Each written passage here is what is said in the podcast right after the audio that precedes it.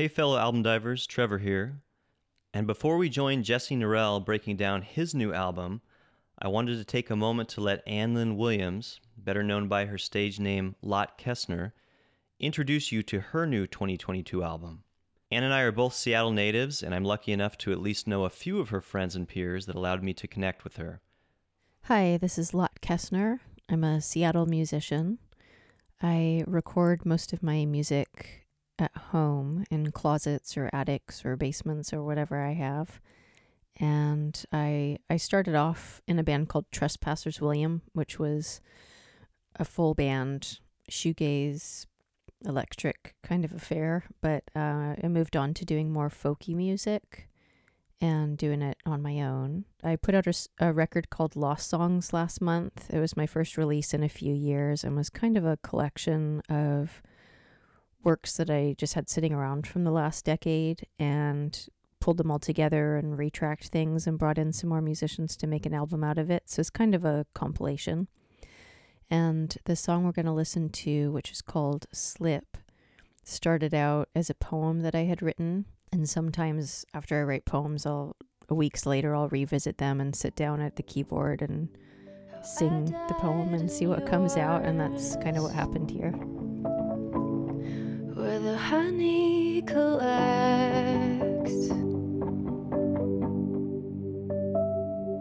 All the billows with flowers, all muted and small, and patterns like forests. You can find Lotte Kestner's music in physical copies in stores or online, or streaming wherever you listen. Now, on to the show. Welcome to Album Divers. This is a podcast created by two music lovers who still remember listening to albums from start to finish the way the artist intended. We give history, track by track analysis, and delve into the music and lyrics of some of the best albums of the past and today. Thanks for joining us. Let's dive in.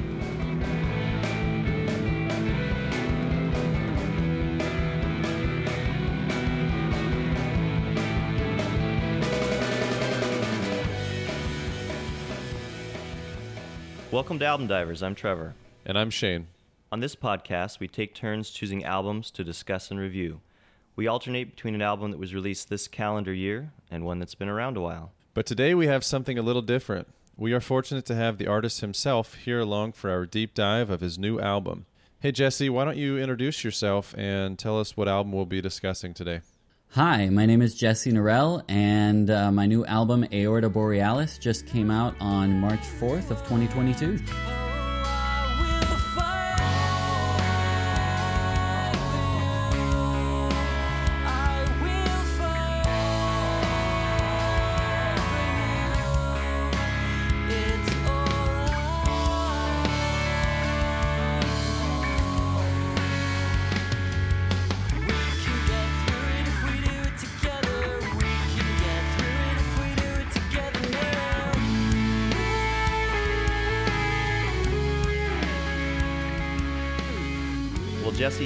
So much for joining us. I know you and I have been talking for quite a while about getting on and doing this album after it comes out. And um, just as a little bit of background, we met on a Sunny Day Real Estate Facebook group and just kind of instantly bonded over that. And then somewhere in there, you had mentioned this album coming out and, and that you had listened to our podcast. And we've been kind of planning for a while about having you on here and just really excited to finally get to do this.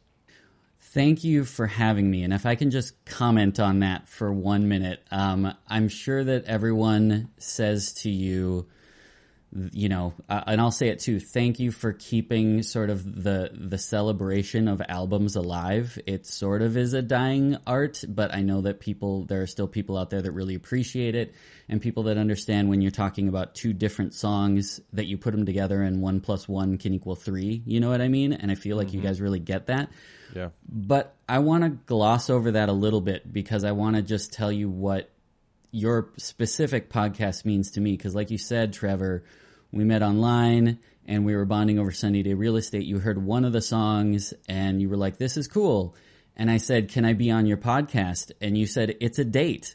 And I'm like, okay, this guy's heard one song and he does a podcast about albums and he's like, let's do it. And so that was a big confidence thing for me. And I, I don't know if you guys write songs, but I know obviously you make this podcast, so you're creative people that create cool things. And when I'll I'll speak specifically to songwriting, when you are making a song, let alone an album that most people aren't hearing, you're not getting a lot of feedback on. Having only your own voice in your head and saying, the only person's opinion that matters on these songs is mine. That takes a really self confident thing, a person, to be able to do that. On the other hand, if you're saying, if you're thinking of your songs through the lens of the harshest critic, you will never finish anything, right? So if you're saying, oh, the critics are going to eat me up for this lyric or this sound, whatever, and then you can never finish.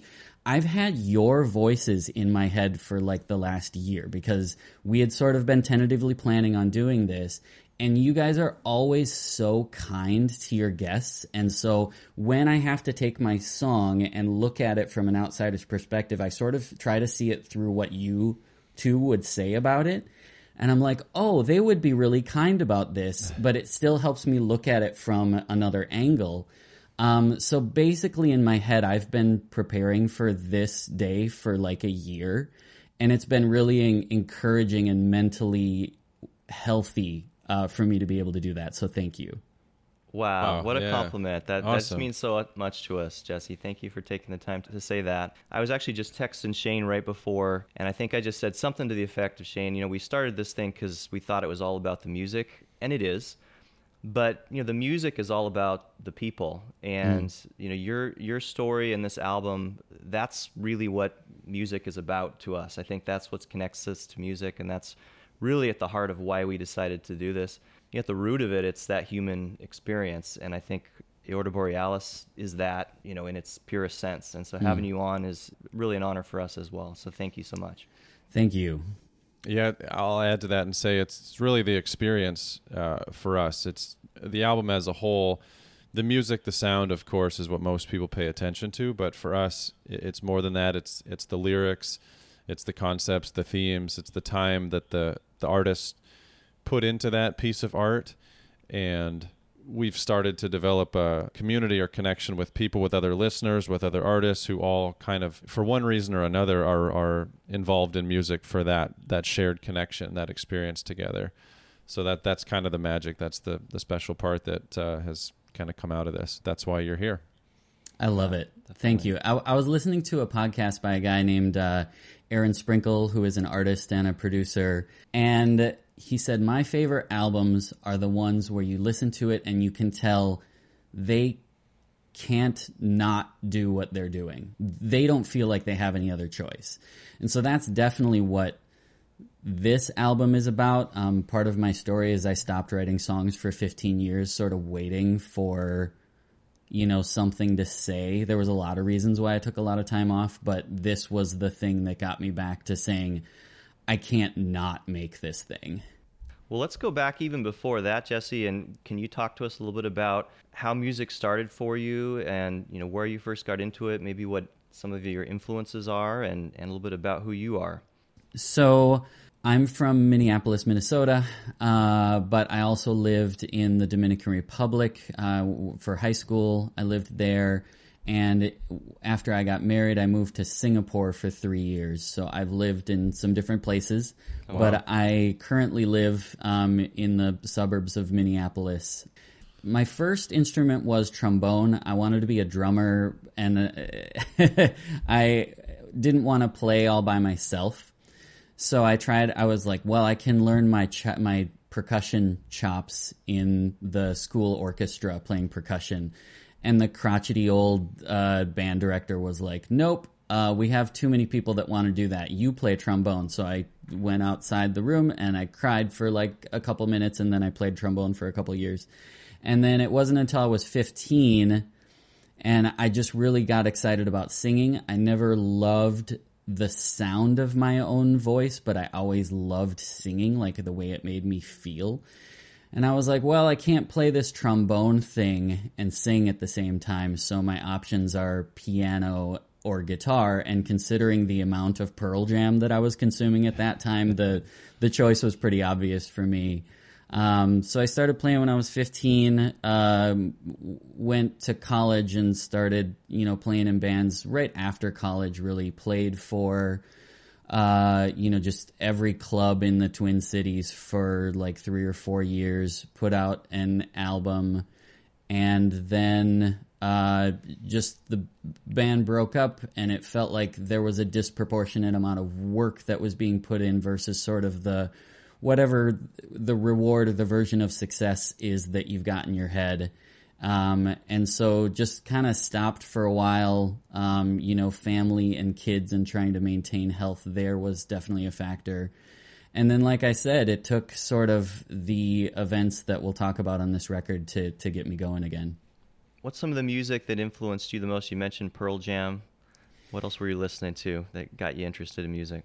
When people ask me what I sound like, and just people that, you know, not knowing what they know about music at all, a lot of times I'll just say, uh, Coldplay, because it's kind of the biggest band that people know that, because I feel like if you say, my genre is rock, then they have a certain image, which I don't feel like is what I do. And then if you say, well, it's pop, that's not right either. But if you just tell them, well, it's kind of in the Coldplay thing, they have songs that do this and they have songs that do that. And so as far as sort of the biggest commercially successful band, that's just what I reference. But for people like you that actually know a lot more bands than just the ones that are on, you know, big budget radio, uh, Death Cab for Cutie is a huge influence I for can hear me. some Death Cab in there, yeah. Yeah, I, I think that that's probably the the band I steal the most from. Uh, we've talked a lot about Pedro the Lion and especially um, David Bazan's two concept records. Um, just falling in love with those. Um, Mute Math, uh, Imogen Heap. You'll hear me borrow from Rage Against the Machine once in a while. I realized recently that Green Day is in my DNA, and that's not necessarily something that I would. I don't know. I have mixed feelings about that, but they're definitely in there. Uh, Muse, Pearl Jam, Soundgarden, and then of course we'll talk more about Sunny Day Real Estate um, because that's the one cover on this record, and they're they're a big yeah. deal for me too. Trevor and I went back and forth a lot on all the the genres of music that you cover in this album and all the different spaces that if you wanted to to cater to that sound you could probably fit into it and uh, think that's a reflection of your your vocal range but also you know just the variety of of songs and sounds that you put together Jimmy Eat World is a big one for me. I should Yeah. put them on the list for sure. I, I threw that one out, I think, to you, Shane, going, Do you hear a little bit of Jimmy in this song? I can't remember which one it was, but yeah. yeah, I just I felt like you could go so many different ways with with your music and your talents, and uh, the album kind of gives you glimpses of all those different sides of what you can do as a musician.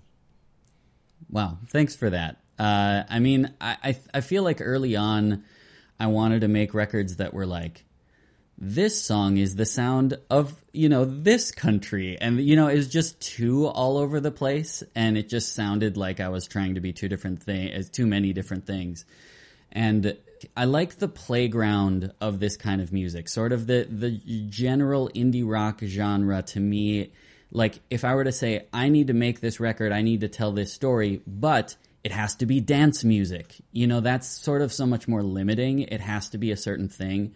Whereas uh, this sort of indie rock thing with the influence from the bands that I've mentioned, it feels like I can do almost anything that I want to do, which is really nice. Do you have uh, musicians in your family? Somewhat, but I mean, I, I grew up in a family that loves music, and like church music was a big part of my upbringing. Um, but uh, there wasn't a lot of other instrumentalists or sort of solo vocalists or anything. Um, my parents sort of tell me sometimes that they don't know where I came from, like where this came from. Yeah. Um, but certainly there was lots of singing and music in our house all the time. Can you tell us a little bit about your family, Jesse, and, and just a little bit of your inspiration for getting into you know this album? We'll talk about more in the details because the lyrics really spell a lot of this out. Just give us a little glimpse before we get into the music about what caused you to decide to write again? So I've been married for almost 20 years now, 19 years, and I've got a eight year old son named Tyler and a six year old daughter named Alyssa. Tyler is a typical kid. Alyssa has Down syndrome. Tyler was born in Singapore, and Alyssa was born shortly after we came back from Singapore. So we were kind of in between homes, and she was on the way and we it, it was a pretty chaotic time of just us not being settled having some trouble readjusting back to life you know just getting new jobs and living out of a suitcase and it was a pretty insane time and then Alyssa comes along and we heard on the day that she was born that she had Down syndrome and had a pretty significant heart defect. And I heard those things in the same sentence. That was a hard thing to wrap my mind around and to figure out what to do with that information.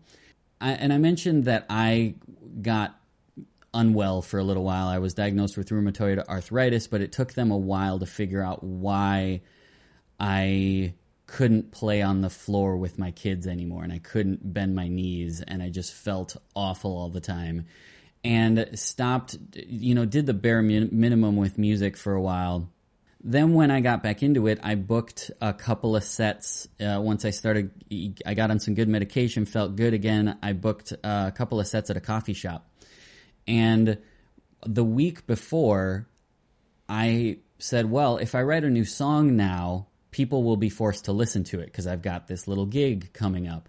And so I wrote the first song on the record in a couple of days. And it's a pretty, you know, somber song that we'll talk about. And after that, I thought, well, this is just one part of the story because my story has a very happy ending. I love my life, you know, after the smoke cleared and after the dark season. And I wonder if people would want to hear the rest of the story, or is this first song just going to be kind of where it lives and dies?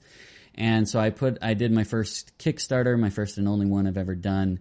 And, you know, it was successful and I was able to raise enough money to get some home recording gear and hire somebody to mix the album. And a bunch of my friends volunteered to play on it for free and uh, told the rest of the story through 11 more songs. Who are some of the other musicians that came along for this ride with you, and, and how was that process getting them to jump on board? So this became a file sharing project. This was not made in a studio with all of us in a room. Um, so once I put it out there on Kickstarter, uh, my friend, my one of my best friends from college, Clint, was the first one to sign on, and he played bass. Uh, so Clint Phillips. Then Steve Gould, my friend, my other friend from college, found out about it. Now, Steve is one of my most famous friends. He's toured the world with Sara Bareilles and Corey Wong and Ben Rector and a bunch of other famous people. And he said, Hey, this needs to exist. Can I play on this for free? And I said, Yes, Steve, you can play on this for free. So that was a huge confidence boost. Anyone that's tried to do sort of the file sharing record thing that has played with a real drummer, if you have a drummer that is not right on the click all the time and you're trying to learn how to cobble things together and do editing, it's really helpful when you have a really good drummer that's on top of that click all the time and you can line things up visually and, you know, do different takes and stuff. So that was a huge thing for me. And at the same time, it was I felt like I needed to elevate my game because I was like, okay, we've got super professional drummer on here. Let's try to make this, you know, worthy of these tracks that he's going to send me. So the next, I contacted um, a couple of friends that I had met in the music department when I was teaching guitar in Singapore, who I met separately. And in Singapore, they got married and moved to Texas, so we were in the same time zone. And I was talking to them um, just about hey like i've always wanted to make an album with strings and i feel like my vision for this needs strings and so uh, ed harper played cello and his wife catherine sullivan played uh, viola and violin and then my friend chris mason um, who i met when he was like really young and now he's you know an awesome musician and everything. Uh, he played keys on the record, which isn't even his main thing, but he felt wow. like he could contribute in that way.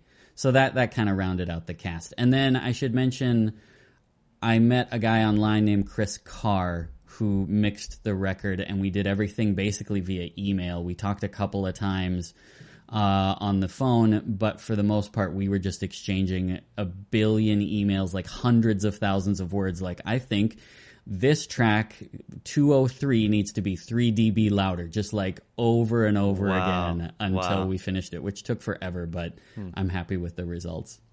Wow. That's super interesting to s- go behind the scenes during you know COVID and you know 2020 to 2022, I guess, and just know what it's like to put together an album in this situation when you've got you know kids and wife in the background trying to do things as well and and work in the same space. That's that's really an interesting uh, just coming together of this music. That's really cool. that file sharing part of being in a band is becoming more common nowadays too though right? With with covid and then even even before that with people wanting to collaborate from all around the world we have the technology now for people to be in a virtual band so to speak. Yes, and it's becoming probably the most common thing happening right now is just one guy doing it in his bedroom, which means you're usually not getting that real acoustic drum sound that I love so much. I I'm, I wanted this record to sound pretty natural, to sound like a band and not you know eh, eh, you know that sort of thing. The the file sharing thing when everybody was super isolated helped me feel less alone during a, a pretty difficult time. So that was super cool. At the same time, it was like I'm still doing this kind of all by myself. So there was mm-hmm. mixed feelings there, but it certainly was good for my mental health along the way. sure Yeah. i'm kind of curious what you you've been doing uh, up until the release of this album has music always been um, your your career you teach guitar lessons you've been around the world has that uh, always been your your source of income and you know what what you do with most of your time I have done a myriad of different jobs. Uh, I when I first moved to Singapore, I was hired as their procurement manager. So like I was the head of the purchasing department for the school. That um, my wife got offered a job there first, and then Oh, they okay. said, "Well, you can run the the purchasing department." And it was a job for at least three to five people that I was doing myself. So that wa- and and Singapore is an island that is small and very densely populated. They don't have manufacturing plants and stuff like that. So they don't make anything. So I was basically an importer, you know, you got to f- do all that sort of thing. So um, that was one thing I did for a year. I've worked in like front offices for universities and uh, a, a bunch of different things. But for the last what seven eight years now uh, teaching guitar has been my main thing and being a full-time dad is really the main thing and my wife works full-time. She's a eighth grade uh, english teacher for a middle school awesome. Here yeah. Very cool. so did you see yourself writing music again putting out albums potentially going on tour and performing? Or was that something i mean assuming you could get healthy and feel good again with with ra health condition that you were dealing with or was that something that was kind of in your past? I know you said you you were playing with bands up until about 2007 so 15 years had gone by was that something that was kind of in your past and you had transitioned to you know a different stage of your life and or something you wanted that you saw getting back to or was it the birth of alyssa that you know coupled with starting to get on the right medications and feeling better that kind of you know inspired you to to get back into that party you know your past A combination of all those things. Um, again, I mentioned that you know the whole "I can't not do this" thing played a big role because you have to feel like it's worth it, no matter if anyone cares or not, right? Whether it is any sort of success by any measure that you have to do it. So that was a big part of it. Obviously, like you said, getting healthy was a big part of it that I was mentioning to Trevor that there's not a big middle class when it comes to music. There are the haves and the have-nots, and I had to be okay with being in the latter category and just like I'm gonna make music. It's gonna take a lot of time. It's gonna be kind of hard, but I I have to do it again. And it was something that I always wanted to happen, but there's sort of your vision for your life and what you want it to be, and then being realistic about what you can do. Um, and that just this just felt like an opportunity to get back into it. And I didn't know to answer your question. I didn't know if I was going to do it again, but I was glad that I did. I you know as much as albums sort of they're alive for a little bit and then people stop caring about them pretty quickly as the artist, you can still say, Hey, I made this. It will always exist. And that's something that I'm happy about and that I'm really proud of. Um, probably a lot of the listeners don't know who I am, so they can probably decide on their own if they want to listen to this first and then go listen to the record or listen to the record first and then jump in or go song by song, go listen to a song and then listen to the, the breakdown of it. But I think this will be much more enjoyable if people have uh, you know, we'll play some clips along the way, obviously, but um, the the better you know this, the more it's going to make sense. Your daughter Alyssa is six years old now. Is that correct? Yeah. When did these songs start to to develop? From the process of the idea coming into your head to getting out the paper and jotting down notes to saying, "Hey, I could I could make some songs here. Maybe I could put together an album." To to um, the transition to this would be a nice concept piece and uh, potentially bring awareness to a, a, difficult situation and help some people and just kind of uh, elaborate on that um, process from from where where it began you know going back six years obviously the the album's going to take us through the timeline of alyssa's birth to to where we're at today. Uh, but just the process of where the songs came about when the album was completed or when you felt like okay i've covered all the ideas the themes that that i need to have on this album and i can say this is it now we'll just polish it and then put it out into the world the first song what to tell you is the oldest of the bunch i mentioned that i wrote that one first and then sort of the rest of the album came as a response to that and that one was written in probably 2019 so when alyssa was around three and then when I put this out on Kickstarter, I felt like, well, I need to give people something from the second half of the record to kind of show where it might end up. So I wrote the song You Are right around um, February or March of 2020. And then the other 10 songs came along. The demo versions were done in uh, by the end of summer 2020.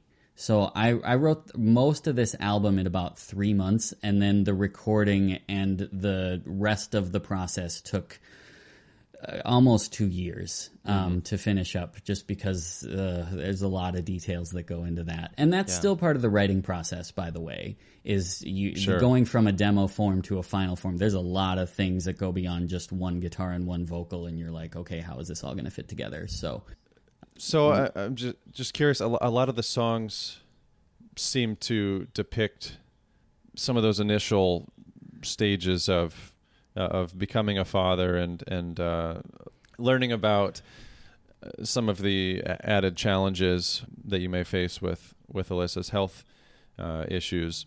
Uh, but the the song writing didn't happen until a few years later. So was there kind of some epiphany moment where where it dawned on you that you could connect your your current uh, life experiences with your your musical knowledge and and um, skill and and create a project that would you know be able to to help other people uh, with what you were going through and share your story through music? Or was it there in the beginning stages and slowly kind of toying with the idea and over time just decided hey you know I've been been wrestling with this long enough that I should just go ahead and do it?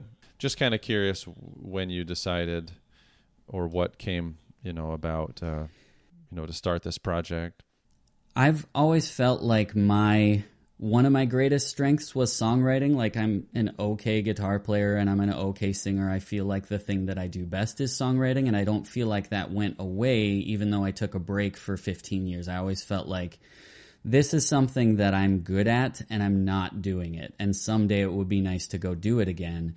And so Alyssa had heart surgery one at a, around six months old. She had heart surgery two at around two and a half years old. And after that was when things got started getting a lot better. So around three years old, I felt like I got to see the other side of this mm-hmm. dark period. And that's when I was like, oh, this feels to me like some sort of ah, Pixar movie or something. You know what I mean? And can I write each chapter like it's a like it's a scene from a movie? And that's really my approach to songwriting, especially with Okay, this awesome. album. Um, so yeah, once she was around three, it was like, okay, we've got a story here. It's Mm-hmm. got sort of a beginning and a middle and an end, and I can put a relatively good bow on it, even though life continues and things happen. It feels like I had a complete thing to work with. And if I let Mm-hmm. life go on too much longer and more things happened, then it would have to be a double album or a triple album or whatever, you know, it'd just get bigger and bigger. So it felt like I had a vision for what the story could be, and it was time to go. Thank you. Yeah, that that that makes total sense. So it was a little bit of in the moment of a lot of things coming together and a, a turning point, uh, but also then encouraging you or, or um, you know leading to this reflection process too of where things are good and and there's the light and and it's happy and you're you're you're moving forward, but you can't help but reflect on like man, what a journey it's been to get here in the past few years, and then so all of those events probably start to resurface. Those memories come back to your your head. Because when i'm listening to this music and i'm reading through the lyrics i'm thinking this is somebody who got out the the pen and paper and and started writing down these thoughts and ideas journaling and maybe even writing songs like in the moment as they were happening because they they feel very close and intimate but if it was a reflection uh, you know a year or two or three years later i mean that just goes to show the the magnitude of those those thoughts, those memories, you know, just the process of how how intense that was that it's kind of embedded now in, in who you are and, and uh, you know that you could that you could recount something like that so vividly, you know, years later. Yeah, it was sort of a after the fact sort of thing, and I wrestled with whether I could put myself back in the moment in that way. Yeah, that had to be tough. I feel like I've built up some emotional endurance by doing this, and especially by preparing to p- play these songs live and not, ha- you know, being able to make it through them in a live setting. I feel like I've had to. It, it's been helpful for me. It's not a disassociation or like, um, you know, I've been able to face some of my past down in a way that's helpful. Let's put it that way. And I should mention one more thing, which I, I, I have not mentioned on this podcast what the album title means, which I should do that really quick. Aorta is a reference to the heart, obviously. Uh, Borealis is a reference to the Northern Lights. I'm sort of obsessed with the Northern Lights now, and it's my number one bucket list item to be able to see them someday. And sometimes I get reports that it's coming to where I am. And the day that I was listening to the final mix of this record, I was lying on my floor looking out my window because reports were that it might come. But it, the sun rose before it could come because the thing is about the northern lights is you can only see it against the backdrop of darkness. So to me, this story means so much. The second half of the record means so much more when you contrast it to the first half of the record, and that's when you can see that it's really beautiful. And uh, that's that's what the album is all about, and that's what the album title means. Well, this first song, as we mentioned before, is called What to Tell You. I think, Jesse, you said this is the first song that was written for the album.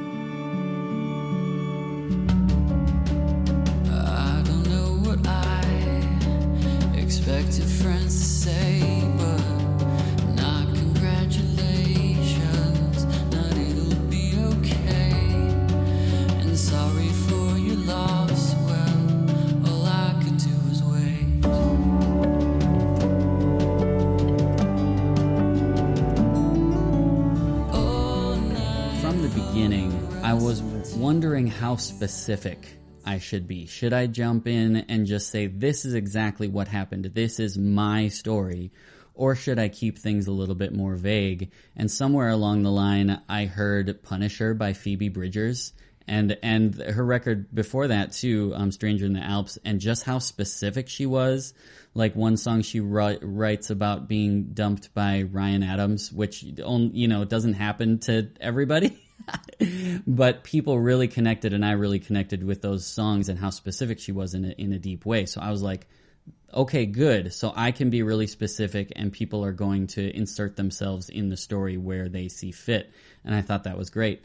So, with what to tell you, musically, it starts with this sort of sound that Chris Mason sent me that sort of sounds like somebody mumbling or like there's this breathy, almost vocally quality to it. Yeah, I wondered what that was. And and I don't even really know what it is. He's just like, "Hey, this is cool." He just would send me stuff for every hmm. song. And I'd hit play and they'd all like come on at once. I'd be like, "Ah!" And then I'd sort of start sorting through them and putting them in different places. So he was sending me samples as well as keyboard parts.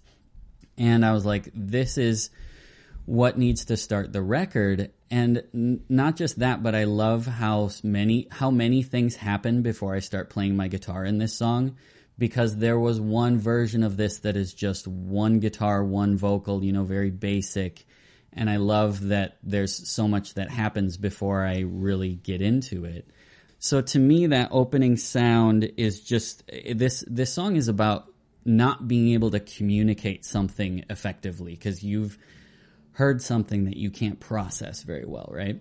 So, specifically to this, you know, it starts with the lyric I remember where I sat on the bedroom floor and heard your diagnosis over the telephone in the 11th hour of the night that you were born.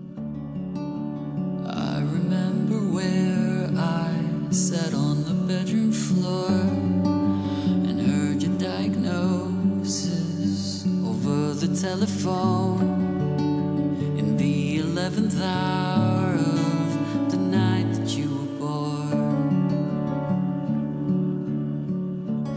So, to me, this song was always going to go first, and we've sort of got the beginnings of like a setting and like an inciting sort of incident, and I'm like, this is going to set the stage for the rest of the record. The opening lines uh, are about uh, what happened was we went to the hospital. Alyssa was born 22 minutes after we arrived at the hospital, so it felt like our life was just changed in an instant, right? Like r- this all happened really fast. Wow.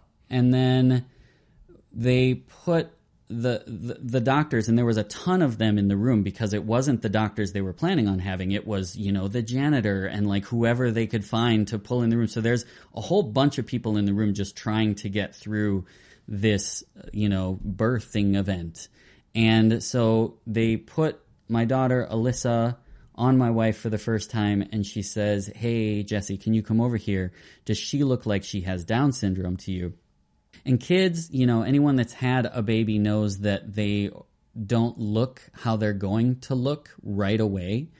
Sometimes they're they look like Smurfs or whatever. um, so I was like, I don't know, you know, kids look weird. Um, I'm not sure. So then she sort of posed it to the room. Does she have Down syndrome? And they said, Well, what makes you say that? And then they asked the question, Well, who in your family does she look like? And my wife said she looks like my aunt who had Down syndrome, and nobody said anything. Oh man. But we didn't know for sure.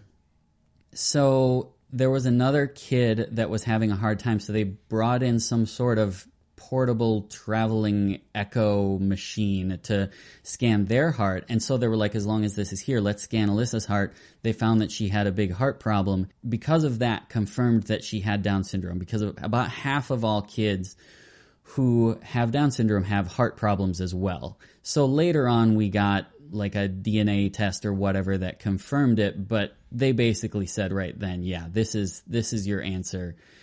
And so that's just a lot to take at the the same time. I think a lot of the I think the best of us can have a kid with Down syndrome and cheer and go, "Yay, this is going to be really cool." But I think for most parents, it's at best uncertainty. And for a lot of parents, I think it's kind of a negative view. Like, this isn't what I was expecting. I was expecting something different. And that day, I had gone through this once before because this was my second child. And the day my older son was born was just a happy day. He was so cute from the minute he came out. I fell in love with him immediately. Some of the strongest feelings I've had in many years were just on the day that he was born. And there was so much joy on that day. And this day was all about uncertainty and like, what does it mean to have a kid with heart problems? How long is she going to be in the hospital? How, what is her life expectancy? Like all of this stuff. Is she going to be able to go to college when she's 18? Like these thoughts that you don't have when you've just got a, a baby that, you know, is typical. Just this song is about describing that and then about trying to relay the other news to people that are praying for a different outcome and you have to tell them no this is this is the reality of this situation. When you're struggling with that yourself and then you hear that they have to struggle through their emotions as well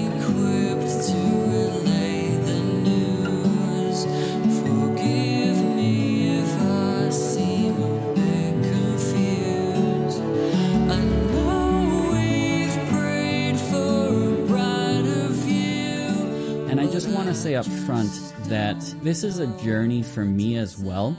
And I wanted to document this initial part of my journey and not sugarcoat it in any way and be like, but in the end, it was super awesome. You know, like Yeah. I, I just, I felt like that does not validate for people that have been in a similar situation, myself included. It doesn't validate those feelings. And I wanted to validate that those were raw and real emotions for me and that that's okay. And that people didn't need to feel, cause I felt a lot of guilt for having the feelings that I had because I felt like I should be positive all the time. And I wanted to just document this in this way and tell this story and not try to sugarcoat it in any way.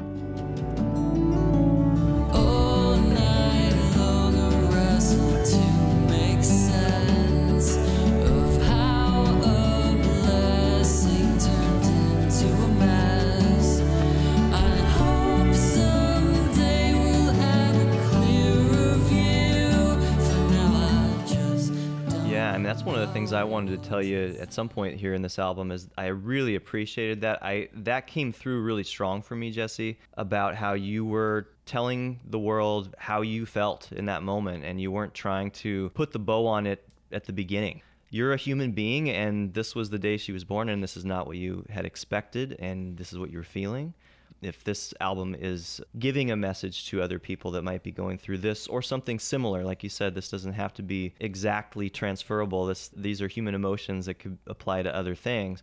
I think that was really important and i'm so glad that you did that. Thank you.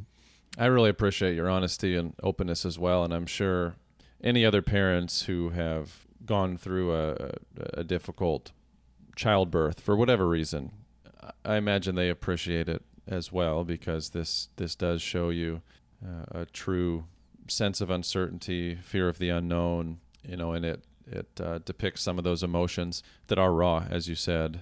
Like Trevor mentioned, that takes a lot of bravery to say that because some people could be critical and say, well, you shouldn't have any negative thoughts surrounding something like that. You should accept it for what it is right away and and be positive and move on. But but but the reality is that in this situation or anything in life where you're you're expecting a certain outcome and it and it doesn't quite go that way, you know, it's it's a process. It doesn't happen right away and it takes time to digest and understand the new circumstances and slowly on your own terms figure out what that means and, and move forward in, in a positive light eventually. But you know, there there's a lot of mixed emotions to get to that end point. Yeah, and uh, so Down syndrome is one thing, but heart surgery is no one celebrates heart surgery, right? So this became the sort of central focus of our life for a while, trying to keep her healthy and trying to keep her alive. What they told me was that, oh, heart surgery in kids with Down syndrome is really common. And so I mistook common with easy to fix, but open heart surgery is a big deal every time. And so becoming to understand what this meant for her and trying to get her well, um, you know, quickly dominated our lives. And the Down syndrome thing quickly got pushed to the background because babies with Down syndrome are, they just do what babies do, right? Like it's not that different. Um, so that got pushed to the side for a while while we tried to figure out the heart surgery thing.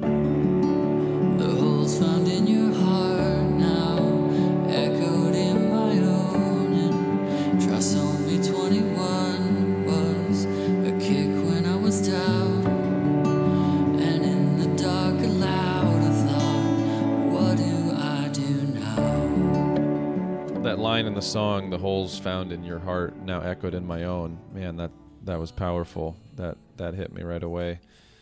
Can you elaborate uh, on the, the the medical issues and and what um, what they had to do and what, what the docs were telling you? I I don't know if it's this song or a later song. There there was a line about you know one doc telling you something and being more confused, and then saying, "Hey, there's a surgery that we have to do to get to the next surgery," and kind of the the confusion wrapped up in that. But from what you understand um, medically, what uh, what was Alyssa faced with from the beginning? What what were the uh, you know the chances or, or, or expectations going into some of those procedures and the news that you that you were um, being informed of in the early stages there? Yeah. So, first of all, just to address the line that you mentioned, the holes found in your heart now echoed in my own, I think that sets up the rest of the record just in terms of people, I hope, are actually confused at certain points about is he talking about Alyssa or is he talking about himself? Because there's this journey when you go through stuff with your kids, they are wrapped up in sort of the the two are one thing eh, to a certain degree, and and so that sort of uh, is a preamble to a lot of the rest of the record. Alyssa had a full or a complete AVSD, which means that she needed all of the walls in her heart repaired. She had basically one chamber, one place in the heart for her to, for her blood to flow rather than four. So um, we'll get more into that because, like you said, that that does come up more in in a, later song. But she, um, she later just stopped eating, and yeah, we'll talk about that more later. But they needed to do a full AVSD repair, which they did at about six months old.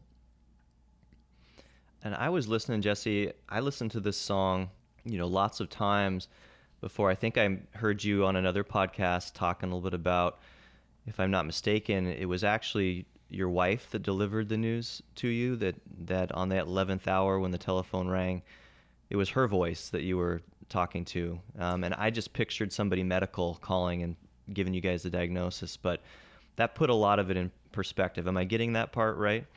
Yeah, that's correct. So I went home from the hospital to put my son down because he was with his grandparents and we wanted him to go to sleep in his own bed.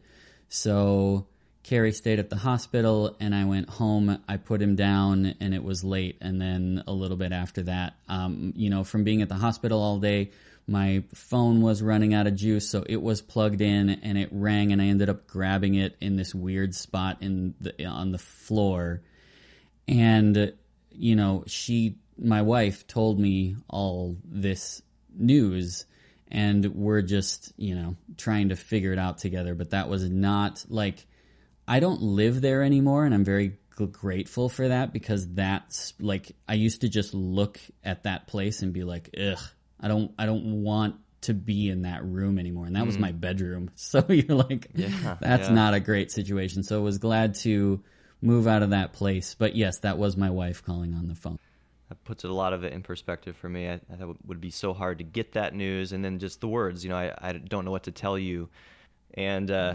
just not knowing what to say in that moment. I think that would be really a challenge for sure. Yeah, and trying trying to be a strong person at the same time be a human person like we've already Yeah. talked about. Yeah. It's like sometimes the best thing you can do is be a human being as well and just, you know, cry alongside your For sure. significant other as well. Um so yeah, there everybody was having a hard time that day. while there's not a lot of hope in this song in the words, like I said, there's not a big but it gets better sort of anywhere in here. There just for me, nobody else would get this. But there's this song is written in the key of D, so you have a lot of D's and the, there's there there let me say two things about these sort of hidden things that I put in for myself musically. The song starts with a single note melody line, da da da da da da da, and then that to me was like getting to the hospital. that sort of preamble stuff. And then when that comes back around, it has a higher note in there as well. And so those two things are together. So that's representing myself. And then Alyssa, when she was born, we're sort of trying to work through this and the melody is happening, the, the two of us together. So that's one thing that's like note wise, there's some significance there to me. And then at the very end, you have this D note, and I'm D, I'm the dad. And then you've got A hmm. for Alyssa, there's this high A in there. And in between, there's a bunch of dissonance, right? So it's like, bah, there's this low D, and then da da da da da da da, like these two notes that are really close to each other, creating a bunch of dissonance. And then da, right at the end, that's an A. So to me, that's all about like, look, the relationship with me and Alyssa, that's not the problem. The problem is all this other stuff. And so there's there's significance even in in the notes in that way to me. Wow, Oh, that's, super really creative. Yeah.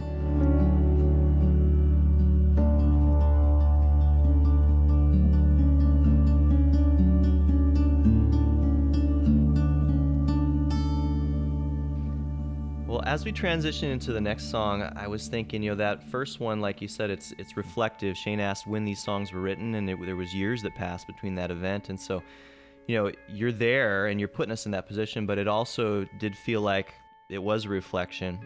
And then I know they were all written after the fact, but I felt like this next song together, we were thrown into it, and and to me, this felt like we were we were in the mix with you going through this, and so this next song is called Together.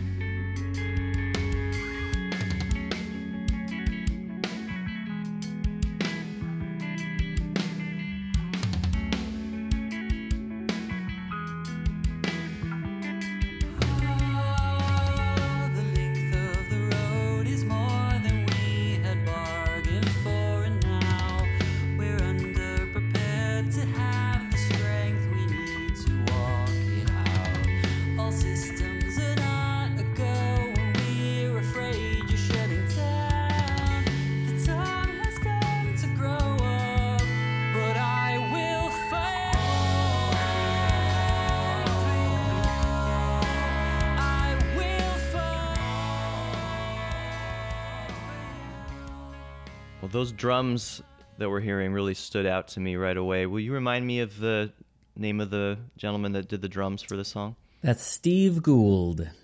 Killed it. I love those drums.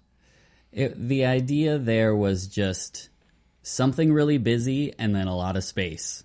And then the busy thing again and then a lot of space. And I sort of sent him the idea and I thought, well, he'll riff on this. And then he basically did almost exactly what I sent him. Uh, and I thought it turned out pretty good. So I mentioned that I recorded the guitars direct, right? And I had to buy some gear to try to make that sound good.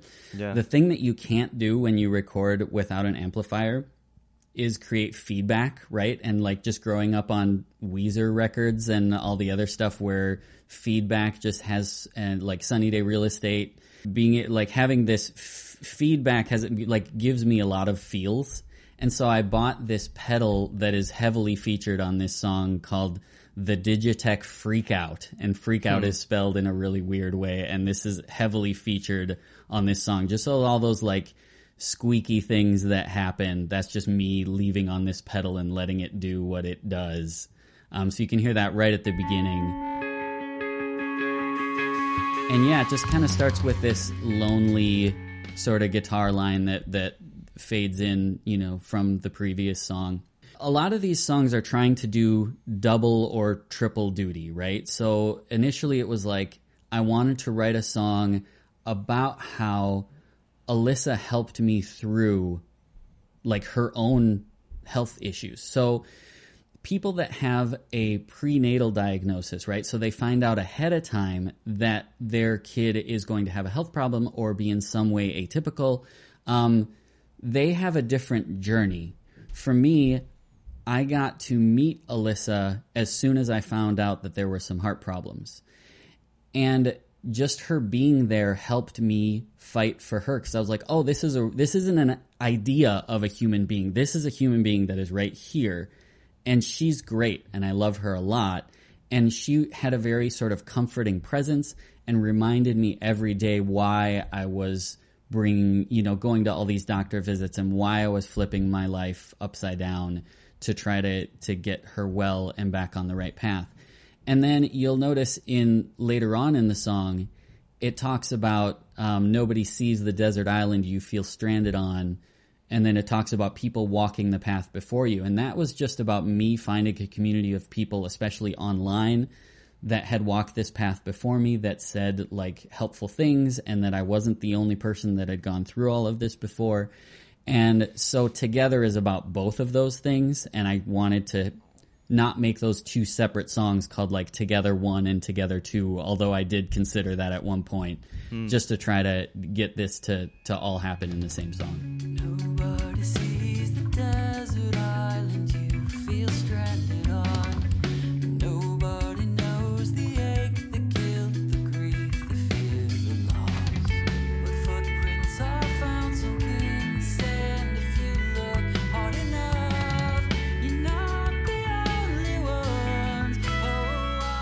That's awesome. I, I, I got it. I think that was actually one of the questions I was going to ask you. If that line we can get through it if we if we do it together was about you and Alyssa getting through it together, both both playing your role as uh, her father, and then and then her as the the patient, uh, being strong. The two of you going through it together, or or if it was referring to you and your wife and uh, being a team to raise your daughter, or you and the community of others raising children with Down syndrome or others that are born with heart defects. And it sounds like the answer is kind of all the above. Yep. That's cool, Shane. I I, didn't even it. pick up on that. That's that's really neat. Very cool. To me, I felt like this was like the suiting up song. I actually Mhm. remember one of the times I was listening to this. This is my my listening habits is with my Bart ride often, just because that's as you know as a dad, sometimes the only time I really get to myself. Yep. And I was leaving Bart, walking back to my car where I drive just like a mile to get to the station, and my Bluetooth switched over from my headphones to my car, and right in that as that drum beat was going, I'm pushing on the accelerator, and I just felt like I'm just like Batman suiting up right now. And that's kind of what this song is. I mean, it's sort of like the first song is this reflection and it's quiet and you're you're just trying to make sense of what this diagnosis is. And then this next one is like that call to action where it's like the dad just kind of going, "All right, let's do this.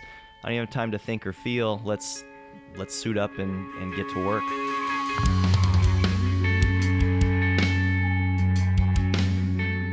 I'm glad this song came about.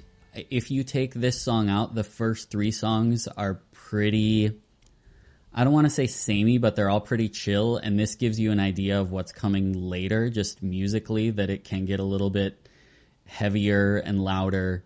Um, but yeah, if it, I definitely, yeah, it feels like a suiting up. It feels like, okay, here we go, gather all your resolve.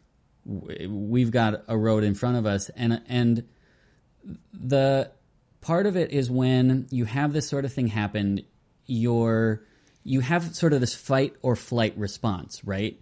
And my wife Carrie and I had some conversations about okay, our life is in unrest and now we have a kid who is unwell. Can we handle this financially? Can we handle this emotionally? And it didn't take long for us to decide we are in a better position than a lot of people to be able to get through this. So here we go. And uh, that to me, there, I had to make that decision. I couldn't just be like, well, okay, I guess I'll go one more day, you know, one foot in front of the other. I had to be like, okay, I'm, I'm making a decision to, like you said, suit up and do this. And I didn't. The other thing about this song is is I didn't bond with Alyssa in the same way I did with Tyler, my older son, right away because there was all this uncertainty, um, and for a number of reasons, it was her. F- part of this story is about how she got a feeding tube, um, or she had some different things going on where I was in the hospital with her because my wife went back to work. I was spending a lot of the time working with her in and out of hospitals and doctors' offices and that sort of thing. And there was one time when they said, okay, we're going to keep you overnight one more day just because we don't feel like you're comfortable. And I felt really strongly that it was like, nope, I'm taking my kid home now. And to me, that was the first time that the two of us bonded like, hey, we need to, we're, we're going to figure this out together. We're going to work with the doctors, but at the end of the day, I'm your dad and I'm taking you home now. So that was a really big deal for me. And that was the part where I was like, I felt like I bonded with her several months in just as strongly. It just took a little while. So that's sort of wrapped up in this song as well. Mm, yeah.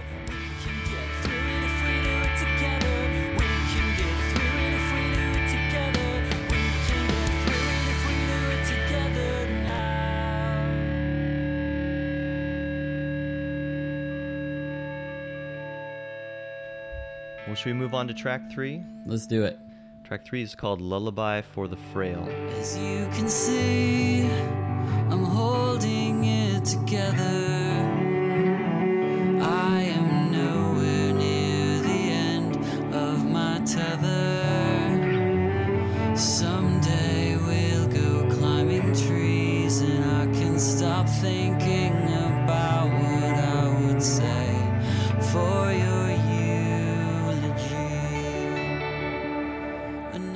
So th- this song to me, and, and kind of um, after going through the album a handful of times and, and thinking about its place on the album and the timeline of where you're at in the process of, of battling some of these health issues and you're still kind of in that difficult stage. You're trying to tell yourself all the right things, you know, be strong, you're going to be okay, but you're still kind of in that unfamiliar territory where you're not you're not totally convinced yet that you can. That sense of being in the middle ground of okay, like here's what it is. We're we're kind of past that that shock of hit you in the face with the bad news, but then not quite over the hump yet where, you know, there's that light, but you kind of see it. You're starting to process the idea that, you know, maybe we can get through this here.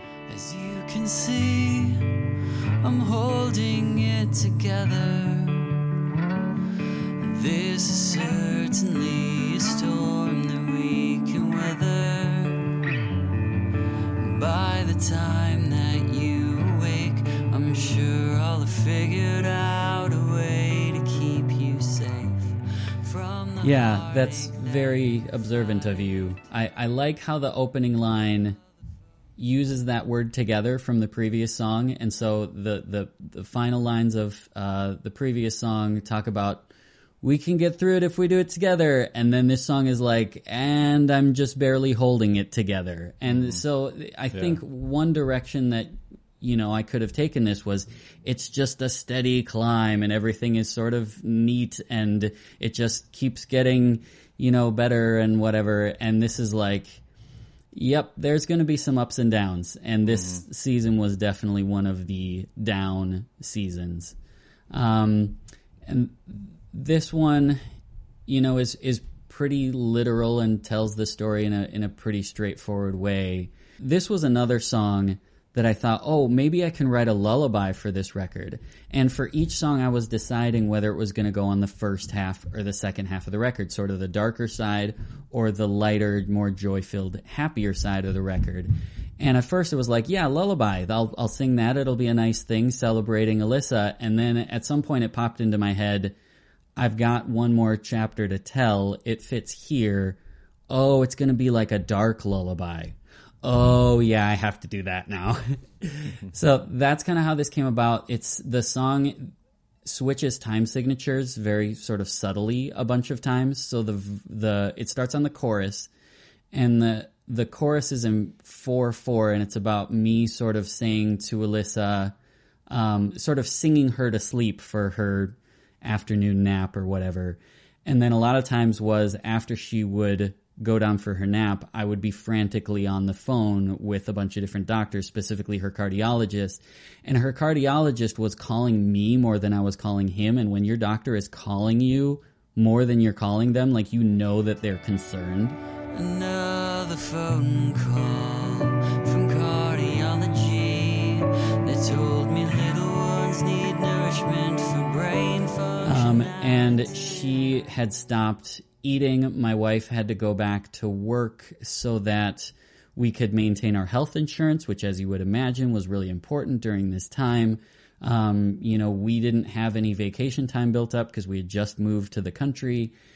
So we did a test about whether Alyssa would take a bottle or not, and she did. And then mom went back to work, and her heart got too weak, and she wouldn't take it anymore. Um, and so I was spending all day. Just she would make it until about noon and then she would get so hungry that she would just cry until her mom got home. And it was so taxing on me. Like you think i don't know what people assume but maybe people think that the hardest part of a kid who needs heart surgery for example is the heart surgery day but to me like this season and the day in and the day out of what this meant for my life and tr- they, the doctors wanted her to make it to about six months old before they did the surgery because they wanted her heart to be like the size of a walnut not the size of a, a pea or whatever. Like they're doing this really finite like really fine work and they want her to be big enough. But she was in that sort of failure to thrive range and a lot of that was falling on my shoulders and my wife's too but this this is just sort of my end of that story. And so again it's uh, one time the signature for me like singing to Alyssa and then another one for me being on the phone trying to figure out how to fix this. And like Trevor, you'll probably relate to this. Um, I'm not like a big tool guy. I don't like, you know, whatever, but I feel like there's something innate as parents that like you, as, as dads, you say, well, we can fix this. Here's a problem. I'm going to use my tools and my resources and we're going to figure it out. But there's certain things that if you say, well, we can figure this out, that you're kind of lying to yourself. There are certain problems that dads can't just fix with their hammer or their like intuition or whatever. or even just like putting your nose to the grindstone and just doing more. I mean, I think mm-hmm. that's the default for most dads of just like, you know what? I'll just work harder. I won't sleep. I won't eat. I'll just do everything. And just knowing that even that can't fix this situation, that this is out of your control, I, I can just imagine that being just so hard to feel helpless in that moment, trying Yeah. to trying to be dad. Right on. Another specialist whose advice doesn't help me make sense of this. To get ready for surgery, we're gonna need another surgery. This is that song I was referring to earlier. Another day, another specialist whose advice doesn't help me make sense of this. To get ready for surgery, we're going to need another surgery. You know, just the uncertainty of the situation and, and the unknown, being in a, a foreign world, you know, with, with medical terminology and all these complex ideas where, you know, they're trying to simplify it and, and help people understand. But at the end of the day, you have to rely on other people to fix that problem. And as as the dad of the child wanting to do everything you possibly can and knowing that it doesn't doesn't really matter how hard you work or how much you desire it it's kind of out of it's out of your hands. You know that's that's got to be tough to you know accept. It's hard to hand a kid like that off to somebody else and say, "Hey, I need a break," because they see that like her sternum when she breathes is like sucking in and out, and they see that like you know a, what, a lot of times what I do is when she was having trouble breathing, I'd put her in the bathroom and run the shower on hot, and that would help her fall asleep and would help her like um, breathe a little bit better. But you can't. You it's really hard to hand a kid like that off to family members. So it's a lot of it's on you um, to be able to figure that out. There's a lot of this album that when I think of songs having sort of a life or death sense of urgency to them, I don't think of songs that sound like this. You know, I think Yeah. of songs that are a little bit heavier and bigger and weightier and this one it sort of has this feel like i said it's a dark lullaby it's this uneasy feeling um, which you know I, chris mason sent me some i isolated what he did with the keys and i was like out of context that's really eerie. Like what he played within the context of the song it sounded pretty. And then I chopped it up into a million pieces at the end and did all this, you know, weird reversing of different kinds of audio and clipping, and all of a sudden, it, all the eeriness behind what was happening in the song kind of comes out at the end. I was just thinking too. My the line that hit me maybe the most in the album, but definitely on this song was just you know talking about her being strangely stubborn and, and tough as nails. and just thinking you're already getting to know her. You know, in the midst of all of this, that this is the foreshadowing of, of who she is and part of that bonding. And I just thought that was really um, a cool thing to put in the midst of just trying to deal with everything else. To go, yeah, but I'm I'm starting to see who this person is. Yeah, thanks for that. I just wish there was any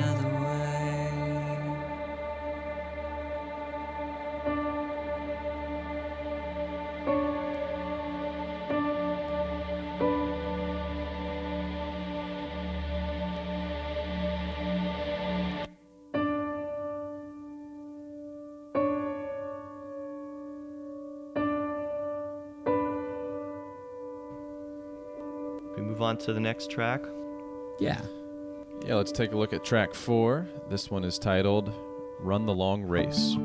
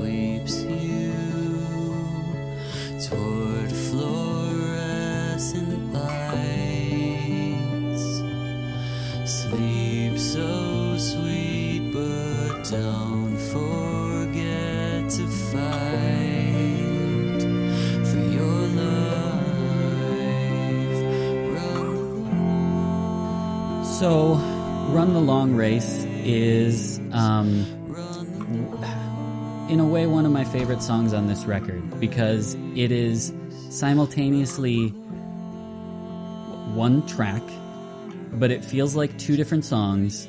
And sometimes I feel like it's just a bridge to the next song. Like it feels like so many different things musically to me. And it's a the the first half of the song is about handing or, or say, saying goodbye to your kid before you hand them off to be put under. And I saw a uh, medical, fictional medical TV show one time where they posed the question Does a person's will to live affect whether or not they wake up from being put under the knife? You know? and the the the show kind of posited yes it does and then i was asking myself does that apply to a 6 month old and does my desire for her to live make any difference about whether she does or not? It's it starts with talking about you know z- zipline day is here and zipline is you know they they this is open heart surgery so they make an incision in her chest Ah, and that's okay. called Okay. the, the the zip line right because then they sew it back together I missed that. I should have caught that. We both should have caught that, Trevor, as medical I had a little different thought process. Um, that I want to hear the rest of this, and I'll, I'll tell you where my yeah brain was going. please do i love to hear that and again we've got we've got the reference to a broken heart which has additional meaning than maybe it usually has I did Um, pick that up. Yeah. okay. So, uh, you know, handing her over to the to the surgeon and being like, "Hey, we want you to come back."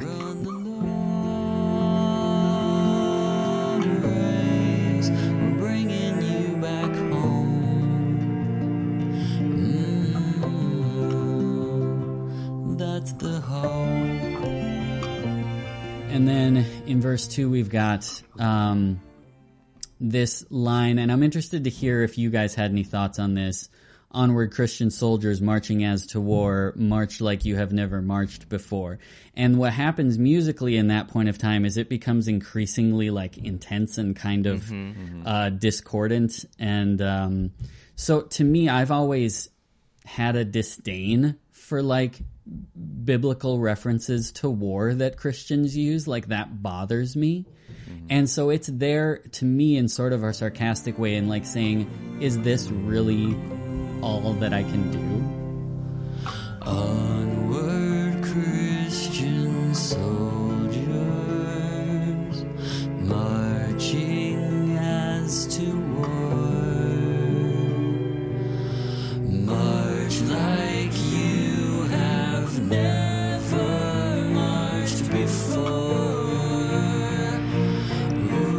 second half of the tune is just music.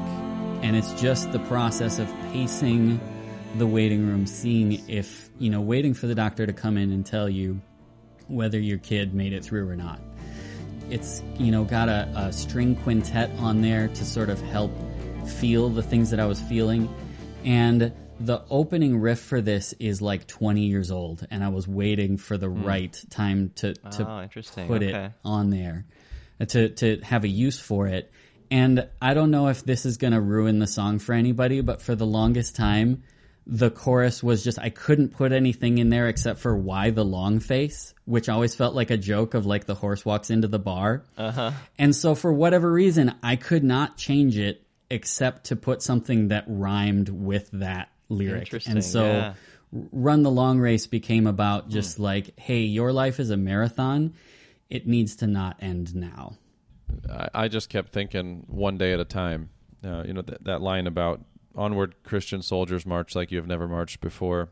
I thought maybe maybe a prayer request. You know, just uh, whoever is out there who who knows what we're going through, have us in your in your thoughts and prayers. You know, I, I know some people depending on faith, you know, really believe in the the power of prayer and, and coming together. And if, if everybody is hoping and wishing and praying for, for the outcome that maybe you can somehow uh, think that into motion. So that, that's kind of how i took that line.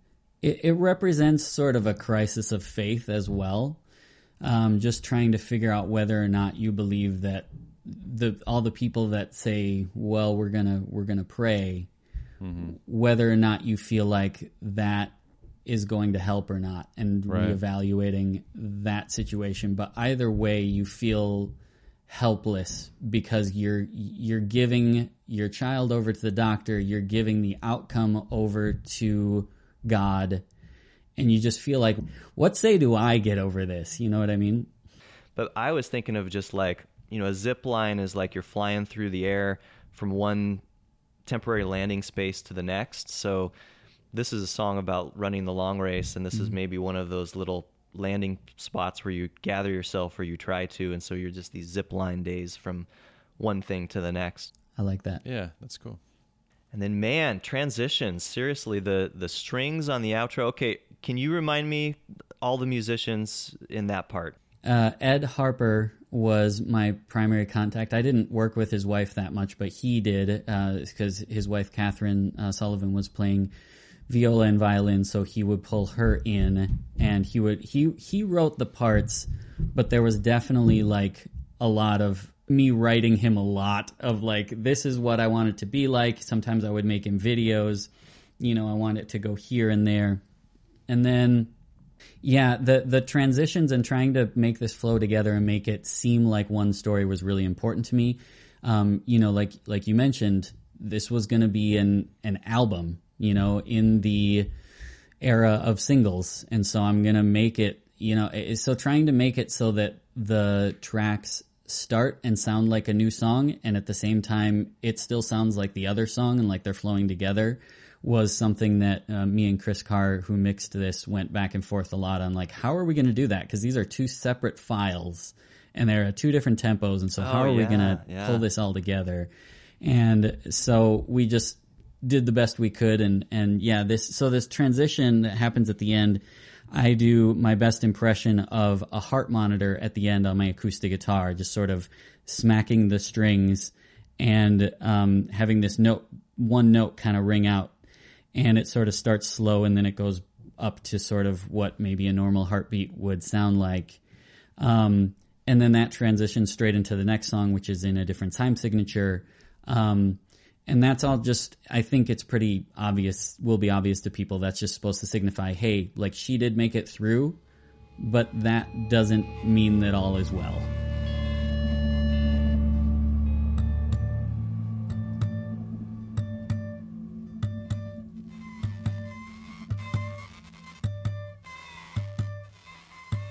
Yeah, you're on to the next part. Well, let's move on to that next part. Jesse, tell us the name of this next song.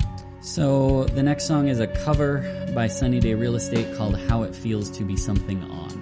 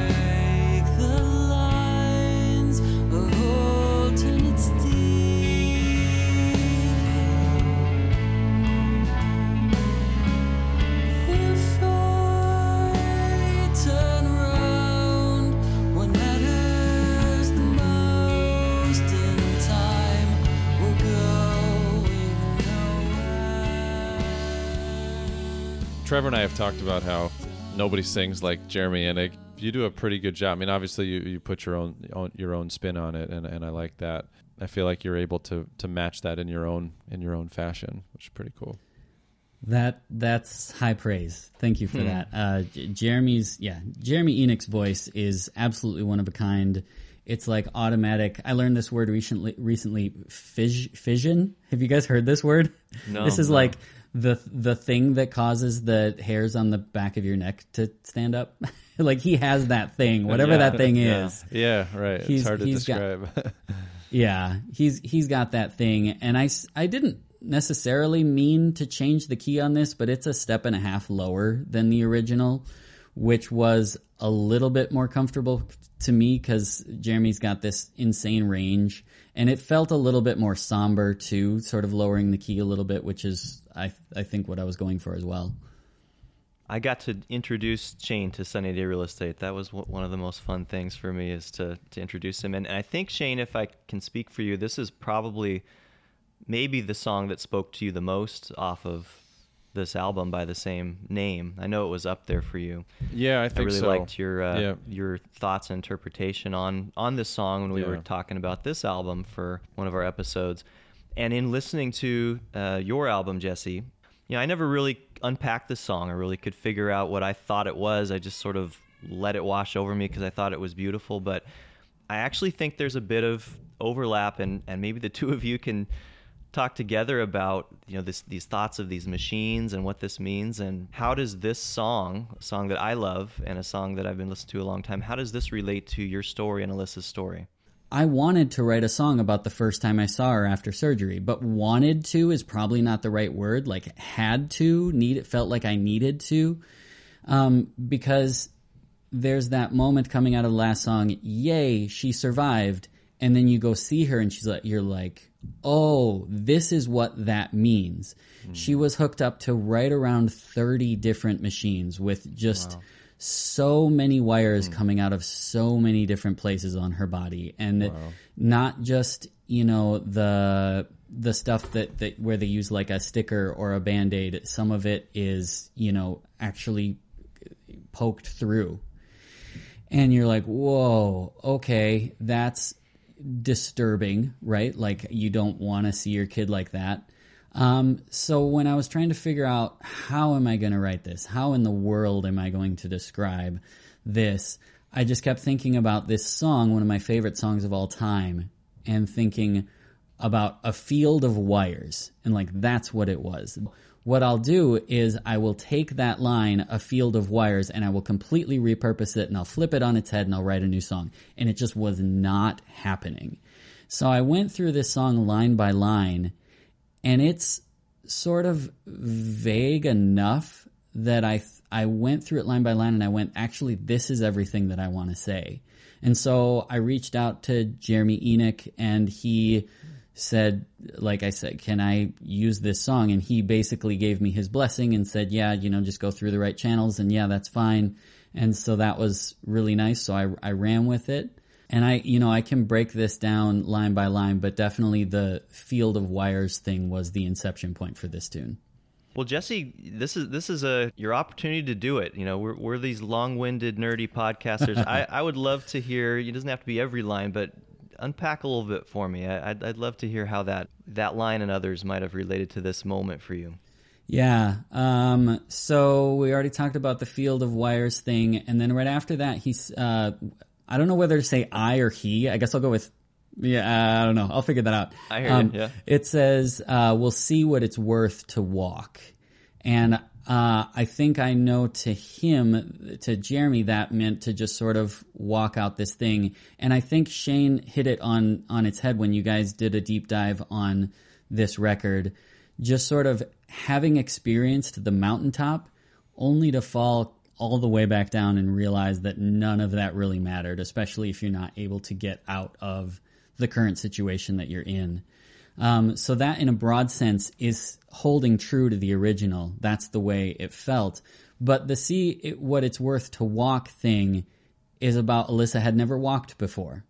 So now we'll see how much it takes to get her walking financially, emotionally, um, just her effort, her upbringing. We'll we'll see how long this road is going to go to get to that point. Talks about to break the lines of alternate steel. To me, that sort of is a reference to breaking out of jail, like sort of feeling trapped. And then just a lot of the rest of it. Um, if I turn around, what matters the most in time, we're going nowhere. It just feels like you're stuck in the hospital, your own emotions on it. Like I said earlier, this whole thing is about not just Alyssa, but m- me trying to navigate my own journey with it. Um, because Alyssa has a completely different experience than I do, and I could only sort of tell my side of it. The line about to fill it up but spill instead is just about having your cup be full and now feeling like it's empty. To me, this is the rock bottom song on the album.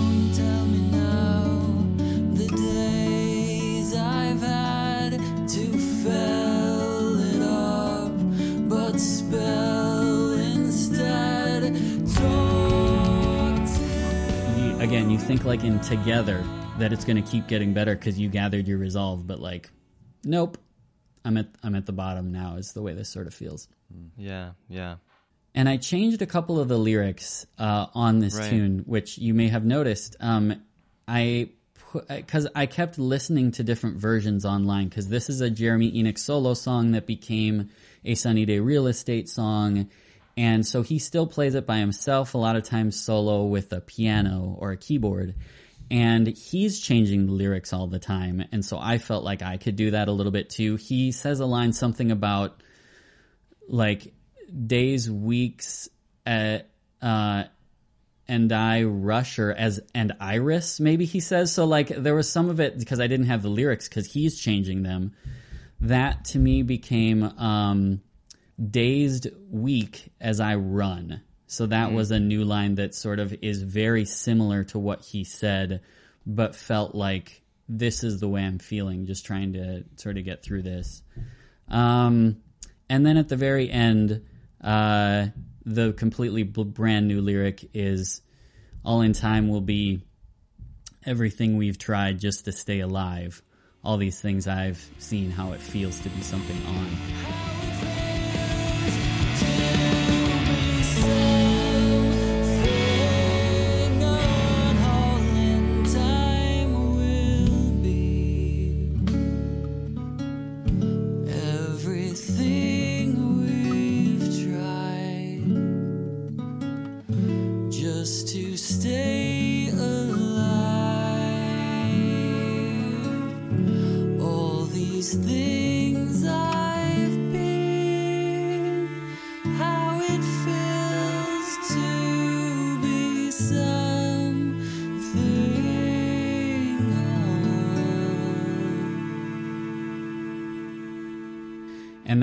How it feels to be something on, you guys talked about it in the past. It's sort of the opposite of what it feels to be something off to me. You know what I mean? Yeah. So I've seen what the mountaintop, I've seen what it's like to be fully alive, and I need to get back there, but that's not where I am right now. Well, you did a beautiful job with the song, and I, I like, just like Shane said, you, you touch on some of those things that make it so beautiful, but you do make it your own. This was one of the ones I think you had mentioned early on before the album came out, just because we you knew that we had bonded over Sunny Day and saying, "Hey, I'm going to be doing a cover of this." I think I was initially excited, but then right away I was kind of like maybe a little bit scared or something like that. Just Me thinking too. Like, ah, I don't know. You know, you maybe just maybe leave that one alone, Jesse. You, you you got your own thing going, but it fits perfectly. You did it so well, and I can't imagine anybody listening, Jeremy included, wouldn't completely agree with that because I think I think you do it justice and you, you put it in a way that's honoring what it is and also fitting in, in your own life and this own um, story. And I, I think you did such a great job. So I'm so glad it's here. Well, thank you. I initially the idea was I don't know how to make a song that I see as a 10 out of 10 better. And when I realized that that's what I had jumped into, I'm like, oh no, what am I going to do now? If it was a nine and a half, then I could just try to get it up to a 10. But I'm like, well, I can't make this any better. So the initial idea was the middle i'm going to leave the structure the same and i'm going to make a longer intro and i'm going to add something at the end and the middle will stay the same but then the middle sort of changed as well not structurally it's still like verse chorus verse chorus the same sort of deal but um it, instrumentation wise i was trying to borrow from his piano performances and put some of that in there as well put some of those ideas in um, and then use some of the the s- there's three cellos on this song and sort of being able to use some of that because I feel like if Jeremy could redo this song, he would probably put the chamber pop thing on it like he did on uh, Return of the Frog Queen or something, and I would love to hear him do that. But I felt like since that may or may not ever happen, well, I can try to do that here. Yeah. And let me just say about Sunny Day Real Estate that they're a huge influence on me because they're they're always experimenting without being experimental. So you think about like Rush or Phish or something like that, how they're messing around to kind of mess around, and you can hear that. Sunny Day does all of these and creative things without feeling like they're just messing around. It's all in purpose of serving the song, and it's a really hard balance to get, and something that inspires me to try to do that all the time.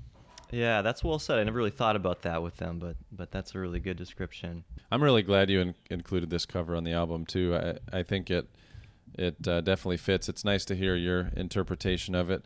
Again, just to reiterate, I think the song fits perfectly on the album. I'm I'm glad you chose it as a cover, and uh, hopefully Jeremy has listened uh, to it. If not, I don't know. Maybe we can uh, encourage him on one of the Facebook pages or something. Tag him. I- I'm sure he'd be pleased and uh, you know would would um, feel like you did it justice. Well, thanks for that. Uh, guy guy is my hero, so would uh, would love for him to check it out. Um, but it was cool to connect with him just a little bit. Yeah, that's awesome. Yeah, and you sort of touched on it the the the hollow peaks we've climbed thing, and all we gave to fly is kind of uh, similar in that vein. It's just like, hey, I've been here. I'm raising my hand high now because I'm realizing that this is audio only, and then you know, but right now I'm down here. So it's it's like, okay, here we are how are we going to get back there? Is this possible to get back there? And so that sort of sets the stage for what's coming next. Why don't you introduce the next one, Jesse? Yeah, this next song comes right out of How It Feels to Be Something On, and it's called Recovery. Recovery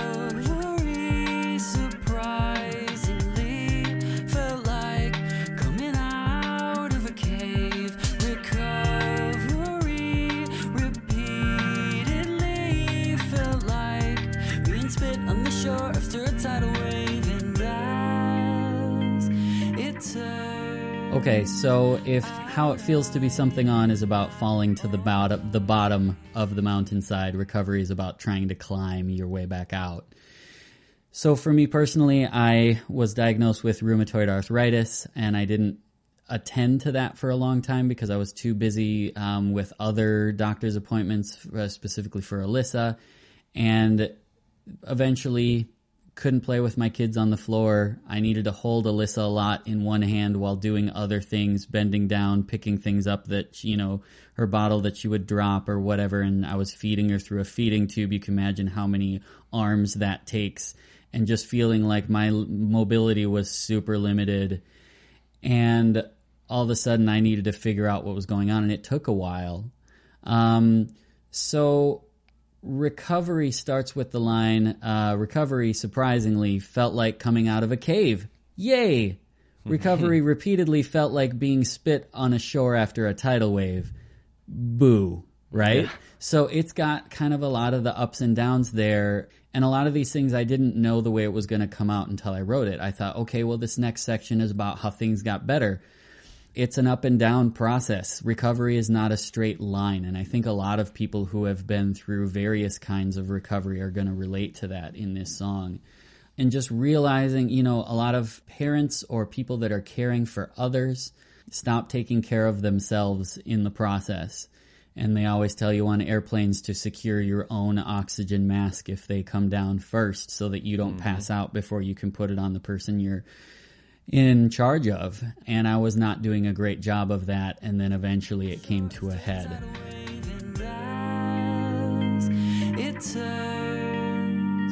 Out I'm not alright.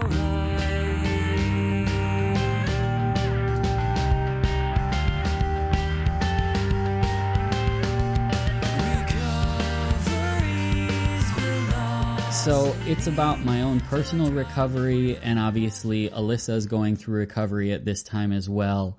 And the riff in this tune sort of, you can see it, but you can also hear it. But it starts in the middle of the fretboard and works its way to the top, and then goes all the way back down and then climbs all the way up again. So it's just this process of like, I picture somebody sort of like climbing up a muddy slope and just hmm. continuing to mm-hmm. fight to sort of make progress of any kind.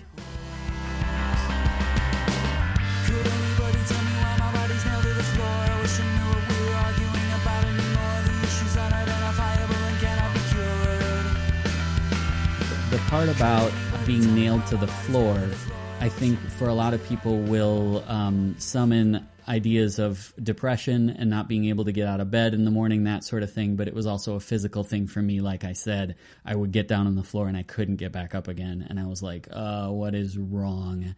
So that's what that's about. This is my favorite song on the record, by the way, just because it was a lot of times what I like to do is make a, a mashup of a bunch of different styles. So to me, like, what if I put sort of some of the rhythmic ideas of Green Day, but I didn't play any power chords? You know, I played like finger style Beatles, you know, riffs and that sort of thing. And then just brought the whole thing to a head, and it gets it gets pretty intense at the end. And one of the other things I'll say while I'm thinking about it musically, it has this big sort of build up at the end, and it's got all these distorted, layered vocals. And then my fa- there's like a one. I can tell you the one second that is my favorite thing on this album. I yell the word "Hey," which I was going to ask you if, who, if that was you or mm-hmm. somebody else. Yeah, that yeah. was me, and this so this is like the second song I sent to Chris, who mixed the record, and he gave me some guidelines, and one of the main ones was whatever you do, just don't clip. You and you guys know what that is, right? Where you, you, you sing into the microphone so loudly that it distorts and it messes with the audio. Yep. And so I yelled "Hey" into the microphone and blew it out completely. And I was like, but I really like it. And I sent it to him. He's like, rock and roll, let's do this. Let's do it. And so that's what's on the record. And as soon as that happens, to me, it's like someone screaming from like a desert island, like seeing a boat go by. Like to me, that's what that invokes for me. And then all of the vocals, t- the distortion comes off of them. So it sounds to me like zombies rising out of the grave, like coming back to hmm. life. And just that whole section, I just, I'm really happy with the way it turned out. And the whole thing is off kilter. It's this seven measure riff, which just always feels like it's not finding its footing. And um, it was just a kind of a big experiment that I like the way it turned out.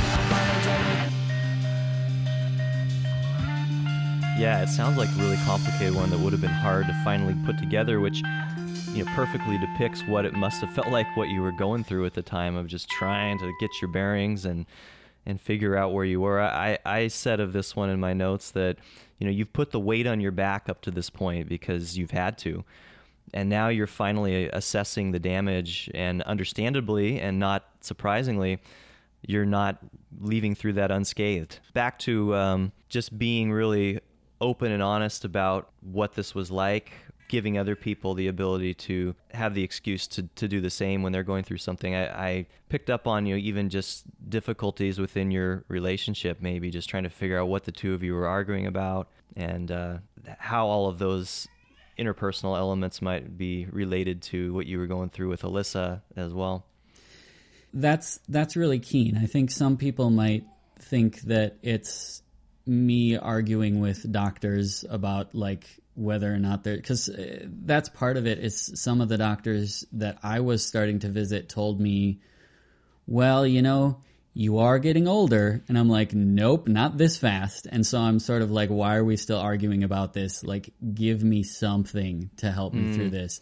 So that's part of it. But I think the initial thought behind it was exactly what you were saying, which is that your relationships all take a hit when there's a prolonged crisis happening and just you're just under the, the the waves hitting you over and over again. I admire people that with their significant other they can say, well, we got closer during this time period because we linked arms and we, you know, really became closer during that difficult time. That's not me. That's not, you know, I, I think for most people, it's the the more stress there is, the harder it is to connect with the people around you, and the harder it is to take the extra time to be kind and show them that you care about them because you're just you just got your head down all the time. The the final chord of the song ends with um, it's called a Picardy third, so that basically means you're expecting a minor chord, and it's been the minor chord the entire song, and then it hits the major chord at the end, which feels like oh, there's a little twinkle of of light. There's something that is starting to go right. You're starting to find your way out after a, a, a, long period of time. One of my favorite lines in the tune is recovery frustratingly wasn't synchronized onto the timeline I told it to be. Again, about finding that control in your life and realizing how little you actually have.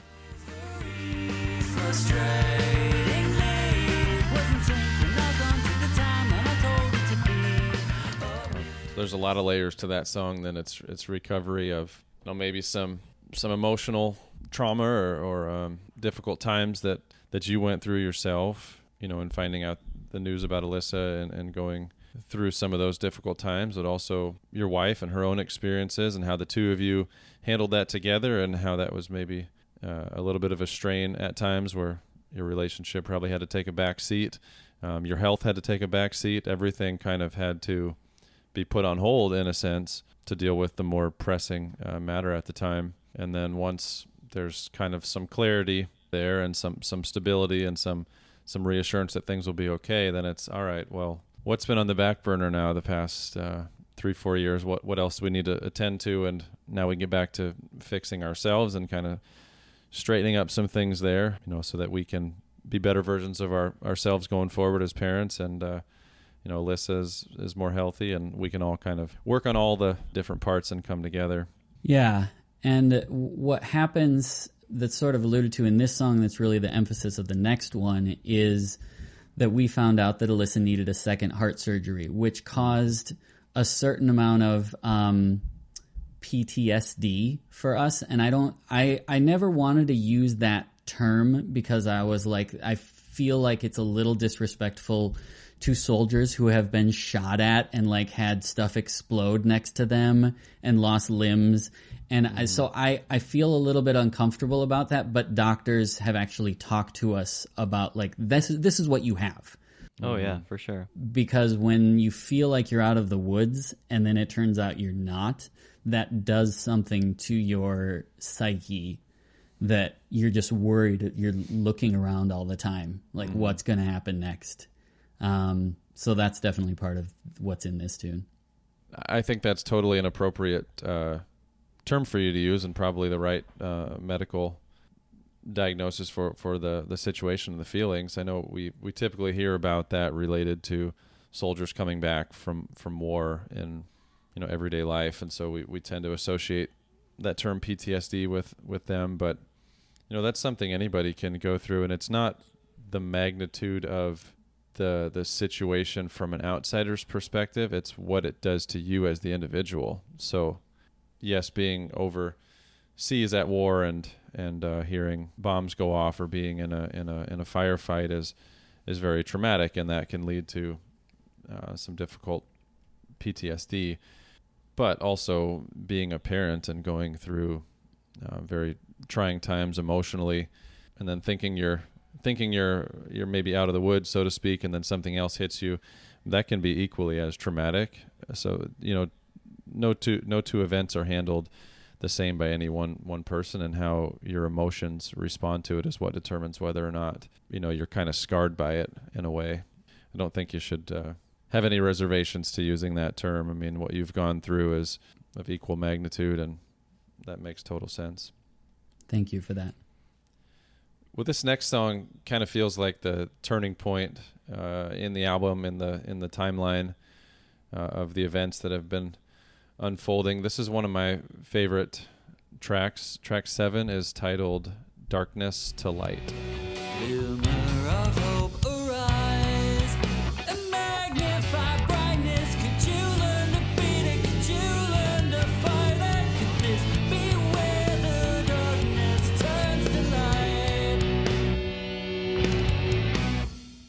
Jesse, you said Recovery. This prior song was your favorite. This is my favorite. Um, Darkness to Light, after listening to this album several times, I think is my favorite. And I guess I just like it because this song actually has a turning point and um, the story has a turning point. But I think even outside of that, just the music, if I was listening to this in a vacuum without the story, I just think this is an amazing song. This, this ended up being my very favorite. Thank you. Uh, it's my second favorite. So I, I, I, appreciate that you guys. I, I don't know. Early, it, it- the album hasn't been out that long. Early results don't have people talking about this song that much. So the few times that I've heard people mention this specifically, I'm like, okay, good. I'm glad somebody likes this because because I, I really like the way it turned out. Yeah, it's a great song. It's my favorite as well. I think I mentioned that when I introduced it. The line, I'd take your place, but instead here I pace, merely praying your heart can beat all on its own in the end. I take your place, but instead here a pace, merely praying your heart can beat all on its own in the end. How much longer now? How much longer? Man, what a, what a powerful statement. And then reflecting on what you said uh, a few minutes ago about seeing Alyssa a- attached to what seemed like 30 different machines and, and lines all over the place. Um, I mean, even if you know that the that the prognosis is good, if they say, "Hey, surgery was a success," and uh, you know she's going to be okay, when you see all the machines and lines and everything, there's still kind of that like, man, she's at the mercy of all this equipment and these people, and is she ever going to be able to run around on her own and climb trees like you like you alluded to in, in a song before? I don't think we mentioned that line. Envisioning all, all these fun things that you want to do in the future, of just running and riding bicycles and playing and climbing trees and, and doing all sorts of kid stuff on her own, you know, without doctor's appointments constantly and, and medical supervision and like all these what ifs of like second guessing is this okay can we do this you know it had to be r- real tough you know i'm sure i'm sure still maybe uh, to this day even there's still some some uncertainty and some some reservations at times with certain things Yeah, I mean, with any kid, I think that that's the case. But we've had as many years now being healthy and being off all medication, and as we did going through the rough times, because she's six, and a lot of this cleared up by the time she was three. Yeah. that's so cool And I go to the doctor now, and and they say, "Is she on medications?" And I look at them for a minute, and I'm sort of bewildered by the fact that I have to t- that I get to tell them, "Nope, Yeah. she's not on a single type of medication, and she gets one echo, which is a heart scan a year, and that's it." And they just go, "Yep, looks great. Have a great day." And we sort of cheer because it's the same. It's been the same doctor for like six years, Doctor Shepard at um, Children's uh, Minneapolis, and so yeah, that's all fantastic. Uh, this song starts with "Some wounds should never be reopened." So you're, it's about heart surgery too, which at the beginning was such a devastating thing. Uh, they told us it wasn't as big of a deal because there are these things in your heart that grow that are supposed to be there. They refer to them as cords or chordae, like the plural of that. But there's supposed to be these fibers in the heart, and they sort of overgrew to the point that they were a little bit of a problem. So we need to go in and trim those back. But this is not a what do they call it arthroscopic, uh, where they put the little um, tube in. This is another. They, I mean, yeah, they had to break her sternum again. Yeah. I mean, ugh. They they they were able to use the same incision, so it wasn't additional scarring or anything. Um, but man, it's still open heart surgery, and you're going, oh, okay. So is this just life now? Every every two years we do this.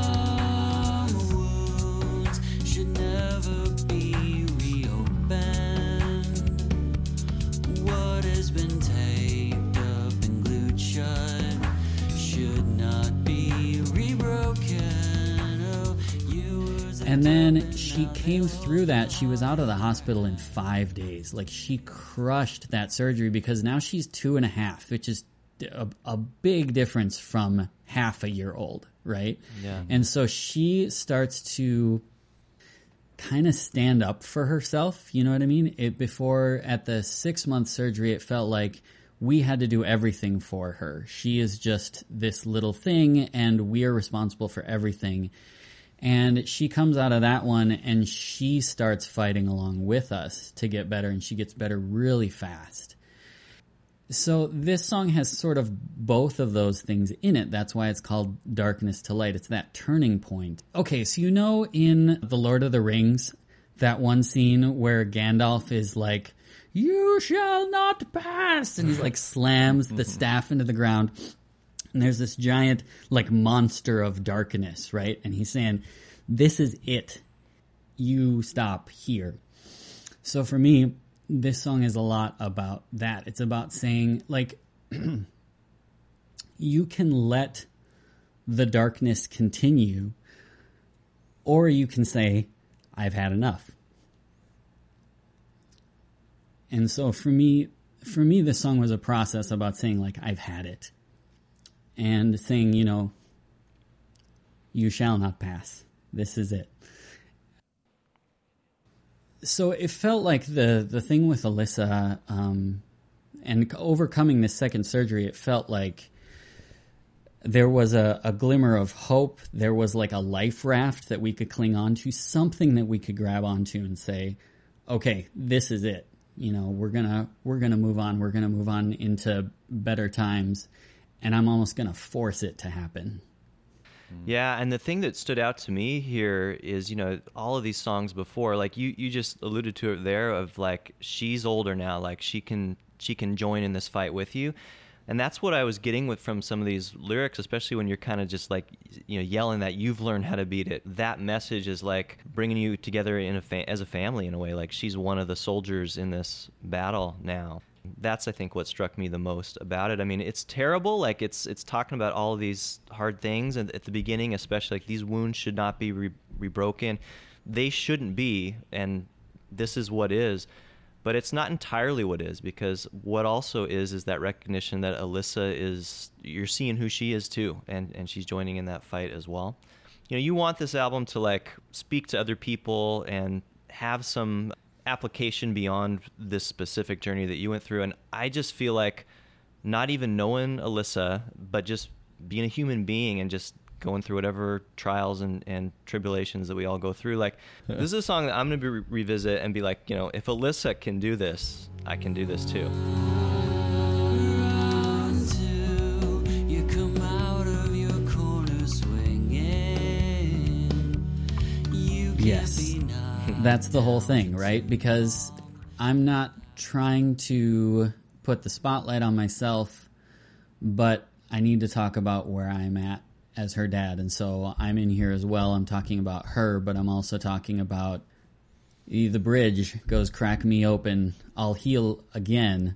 And then it has look like a little kid Yeah. holding yeah. up. Like, look, I've got the scars and I'm proving it to you.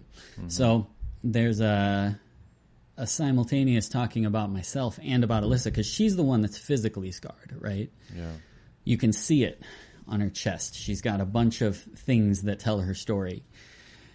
But understanding at the same time you went through it too, and I'm still breathing and I'm not completely broken. I have the capacity to come back from this. And I'm mm-hmm. seeing I'm seeing that I can do that now. For sure.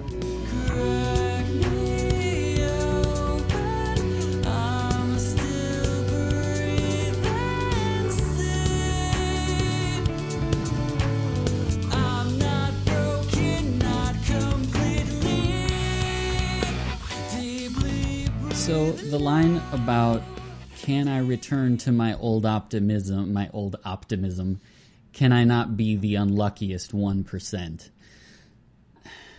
I want people to understand again, that's just me trying to be honest because the very next song that we're going to get into after this is called The Lucky Few and realizing how lucky you are. When you're in the midst of, okay, I'm part of the percentage of people who has a kid that needs heart surgery, or Alyssa is a part of the percentage of people that needs a feeding tube. She needs a second open heart surgery. She actually, from her first heart, surgery, she had these sort of ulcers that developed in her stomach because she was so like stressed from it. And then she needed a surgery for that. And it's just on and on and on. You start feeling like anything that can happen will happen. When the doctors tell you well there's a 3% chance that this will happen there's a 2% chance of this you go yep that's going to be me you know what i mean you just start to feel like that's all going to happen to me That's how I took that line. Actually, I, I wasn't really sure how to ask, but I but I had kind of thought maybe they had said like, "Hey, there's a one percent chance she might not make it." Can something go right? Can we have a good outcome so that I can return to my optimism and not, you know, be the unlucky one percent where something goes wrong? We've weathered this storm. We've we've we've we've put up with this for so long now. Can we catch a break? Yeah, and it, once all the smoke clears, you start to realize how lucky you are to have made it through all that, to have a kid with Down syndrome, and realize that, you know, like I said, the the origin of my story is that I heard she had Down syndrome and a heart defect in the same sentence. It came to me in the same second, and so there was a process of separating Down syndrome from her health problems. Because if you put those things together, you go, Down syndrome is a problem. But no, because actually, not all kids with Down syndrome have all these health things. The health stuff is separate. And once all of that stopped dominating our day to day life, then we could focus on hey, my daughter is actually really amazing. She's the best. She always knows when you need a hug. She always is just so kind and um, loving and caring and smart and you know all these things that when you've got your head down you don't take as much time to celebrate and to notice. So yeah, this is definitely like a a, a switch that flips, a turning point on this record yeah, I hope people understand that it's not just me saying, okay, so this happened and then the darkness went away and it got better. Because it's sung with an intensity that I tried to put into it that hopefully will help people understand that it's not just me saying this is where the darkness turns to light. It's me like, again, forcing it to happen and saying, this is it. We're done here.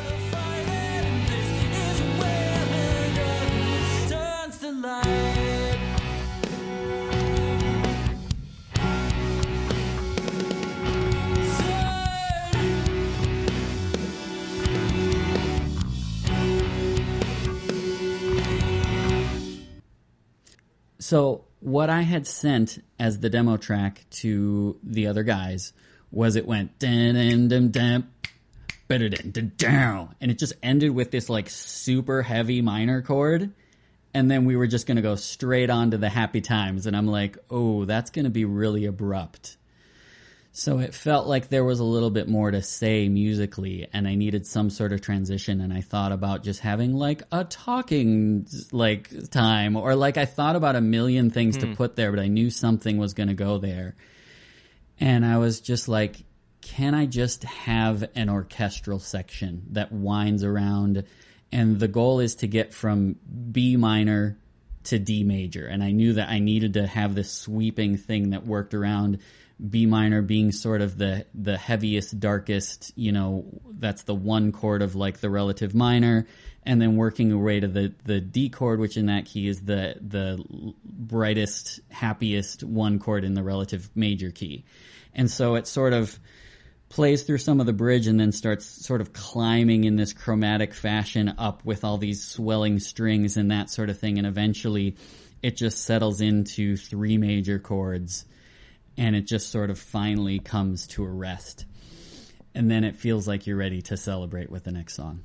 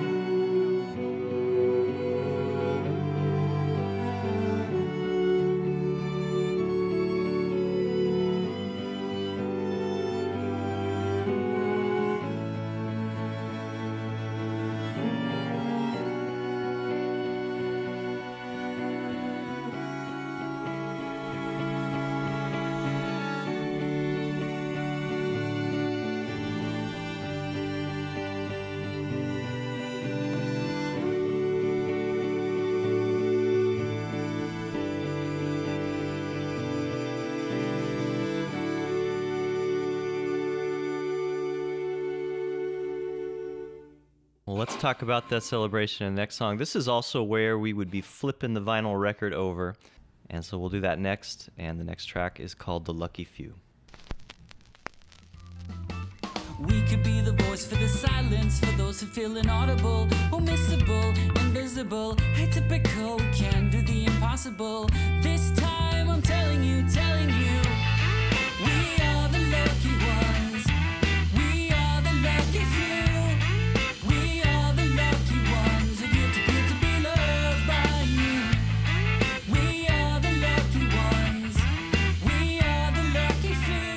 I, really like the music change on this one uh, to, to the more upbeat, kind of funky elements. You know, it just makes you feel good before the, the words even start to speak to you. And I, I think it's probably what you were intending to do because lyrically we, we shift here and move on from some of the trying times, the you know the, the diagnoses, the surgeries, um, the ups and downs of all the doctor's appointments, to to now a realization that you're very lucky to have a daughter that's that's so loving, and I, I really like like that. You know, lyrically, um, there's the line early in the song that says we could be the narrator shifters, the truth tellers, the game changers. You know, maybe shed some light on the values, uh, uh, benefits, or, or kind of the uniqueness, the joy that uh, raising a daughter like Alyssa brings to you that, that maybe the average person doesn't know about. You know, they, they, they have these misconceptions of what it would be like to raise a child with Down syndrome. Maybe they have limited experiences and they, they don't have the best picture of that whole experience. So in this song, you know, you make a strong case that, that as parents, you're you're the lucky ones because you get to be loved by this child. And I really I really like that that idea of thinking about it that way because it's somewhat of a a, a role reversal in a way. We usually talk about how children need to be loved, you know, parents need to show their love and support and that it's all kind of about that that protector, the caretaker piece of it and that's especially true if if you have children with disabilities that may need extra uh, attention medically. You know especially from an outsider's perspective they would think oh wow those those parents have it hard. You know they they're they're having to raise a child who's who's more work or has all these extra complexities to them. You know how how difficult that must be. That that could be a a common common viewpoint from the outside. But but then to kind of flip the switch on that change the narrative and and say you know you you guys don't understand like this child loves us so much we're the lucky ones you know if you could only see that you, you'd probably overlook um, maybe some of the other uh, shortcomings or challenges that that my child faces, you know, she makes up for it in in so many other ways. And I just thought that was beautiful to express that in a you know playful, fun sing along kind of song like this. Narrative shifters, inclusive to the outsiders, the outliers. We could be the truth tellers, the game changers, the difference makers. All hell can't stop us now. We are the lucky ones. We are the lucky few. We are the lucky ones. It gets good to be loved by you. We are the lucky ones. We are the lucky few. Well, thanks for that. You definitely get it. Like you get what what this song is trying to do. Um, I have been, as you might imagine, very changed and affected by Alyssa and who she is. And so part of the goal of this record is just to share that with other people. I'm sure you both have run across people who have said uh, about another people group, oh, those people, blah, blah, blah, right? And sometimes it's not intentionally bad. But, you know, if anyone is saying, oh, people with Down syndrome, those people, and even sometimes what I hear is, are happy all the time, right? Just like sort of uh, preconceptions that we have. If people can get to know my daughter, get to know this story by listening to this record, then maybe there's a, a letting go of some of those preconceptions because I think the best way to let go of those is by getting to know somebody within that those people people group you know and for me that was a big shift i have a front row seat now to how amazing people with down syndrome are because of my daughter and also because of the community that I've joined in and I've been able to meet a bunch more people with Down syndrome. And you get to understand this isn't just an extra, I don't know, uh, problem of some kind. It's wonderful. And so that's what I wanted to, to let people know through this song. And it starts with whistling, which to me feels like the, the ultimate thing that I could do to express the opposite of what was going on before. Because I couldn't whistle in the first seven tunes on this record, sure. but now that's the first thing that I'm going to do and sort of go against the unlucky feeling that I had before and it talks about how amazing kids with Down syndrome are and how adults that understand this can, like you said, change the narrative and um, speak up, and that's what I'm I'm trying to do with this tune. I love it. We have to m- mention the music video for this song. Can you tell us a little bit about how that came Yeah. together? That was really cool. So this is sort of one of the singles. I get to start releasing singles now, like you know the songs that get a little bit more attention, and uh, starting with something like this that stands alone a little bit better and that is more on the positive side is the way I wanted to start. So I there's references to superhero my, my daughter kind of being a superhero in this and you I'm sure anyone that's listened this long to this podcast has un, is understanding why I would say that. And so I had this idea of Alyssa uh, saving the city from a robot invasion in the middle of family band practice. So that's that's the concept for the video. It obviously needed to be animated because I acting that out was not gonna be great. so uh, I looked on Fiverr and eventually found this guy in Uganda who I really connected with and told him what I wanted to do. And um, he and his his name is Fred Chara, and his um, he works with uh, this company called Tuneflix, and he implemented a good you know eighty percent of my ideas and uh, made this cool little music video. And um, yeah, it, it's getting a pretty good response so far. It's perfect. He did such a great job. It looks like Alyssa. I mean, he captured it? her so well. I think that was so great. Even before seeing the music video, listening to the song, I just thought this needs to be like a theme song for like a cartoon. I, I think I thought that before I even saw the, the video itself. And now I'm like, okay, somebody please make a cartoon about a young woman with Down syndrome who is saving the day. This, that has that has to exist, and this song needs to be the theme.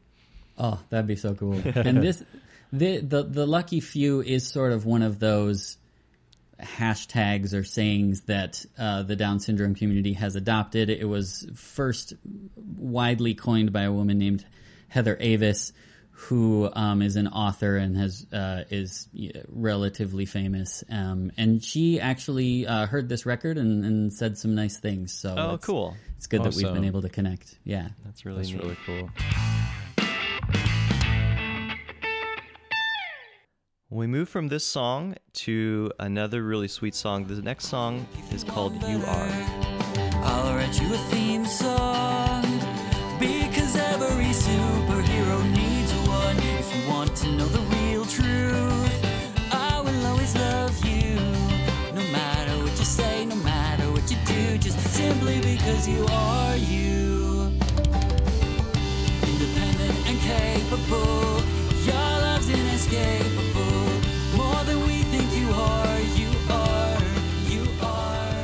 Jesse, I think you mentioned early on that this was the second song that you was written for this album. The first song that ends up on the album was number one. I think this is a good time just to ask you when you're constructing a concept album like this, how was that process putting this together? And you know, you don't have to go one by one and say which one was done where, but when did you start writing some of the songs that were more on the happy half versus the more dark half? And how did you put all of that together at the end? So I had uh, What to Tell You, which is song one, and then I needed to write a song that was going to go on the end somewhere. So I wrote this song called You Are. Then I had something, I think I had Run the Long Race, like a demo for that one. So I had a beginning, a middle, and an end. So that was songs, you know, one, two, and three. And as far as filling in the gaps, I think I just tried to go in order. I remember um, Lullaby for the Frail was written near the end because I, I looked at it and I think I had about 11 songs and I went, Are we done here? Like, no, this, the chapter for Lullaby for the Frail tel- felt too important to leave out. But apart from that, I think the goal was to go in order. But you know, it's just a process where mainly that summer, the summer of 2020, I would just try to come down into this room and sit with a guitar and a notebook and just try to envision how we were gonna, how I was gonna make this happen. Because at that point, people had signed up for it. They had donated and, you know, got, chose, chosen their rewards that they were gonna get and now here we go. Uh, I've got to now. I really need to figure this out. I couldn't, you know. I hear a lot of people say things about, well, it's best to let the song go where it wants to, but to a certain extent, I couldn't let the song just go anywhere and make it about something completely Yeah, different. Yeah. And the puzzle of it, though, was what got me up in the morning, was what got me excited. I was like, this doesn't fit with that. How am I going to make this thing fit with that other thing? Okay, I have another piece of the puzzle. Where does that go? The, the one thing that was kind of nice is I didn't have, I, I couldn't worry too much about the sequence and sequencing in terms of, like I mentioned, tracks one, three, and four kind of have a down tempo, kind of mellow vibe. And it's like, well, that is what it is. It has to go in story order. I can't change the order of the story, and that's what I feel like those songs called for. Even though I feel like a lot of the times what you want out of track one is, hello, Minneapolis! You know what I mean? Like have your big, like, uh, your, your, your big opening number or whatever. And it's like, well, I, I can't do that. Song Yeah. was, one is what it is. I can tell you that the first part of the process was always, is this a dark song or a light song? And then you go, okay, well, it's on the first half or the second half, and then figuring out mostly chronologically from there, and then just kind of getting all the pieces to align. What can you tell us about the words to this song? So this song uh, called "You Are" is about is a song that I wanted to be able to sing to my daughter. It's a song that I wanted parents to be able to sing to their kids. And that was sort of the premise behind it. And it starts with the lines, uh, if you want a love letter, I will give you one better, which is sort of a little bit of a response to that song by Sara Bareilles that starts with, uh, I'm, you know, I'm not going to write you a love song if you ask for it, if you need one. Oh yeah. Oh yeah, I remember that song. So it's a little bit like, oh, you want a love song? Well, I'm going to do better than that. You know, I'm going to write you a theme song. I'm going to write you a love letter. I'm going to write you this.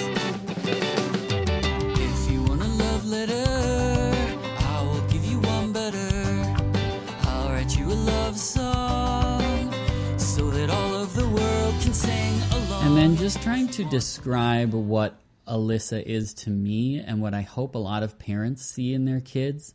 Your value is vast like the ocean, expansive as space, and just trying to put not not exaggerate, but put it in the grandiose terms that I really feel that is what she's worth and why you know th- there was a time not that long ago and I feel like this still happens sometimes when kids will be up for say a heart transplant or surgery and because they have down syndrome they won't be as eligible or eligible at all as typical kids. Hmm. So trying to rewrite that narrative, nope, you're very valuable. You deserve all of the advantages that every other kid gets.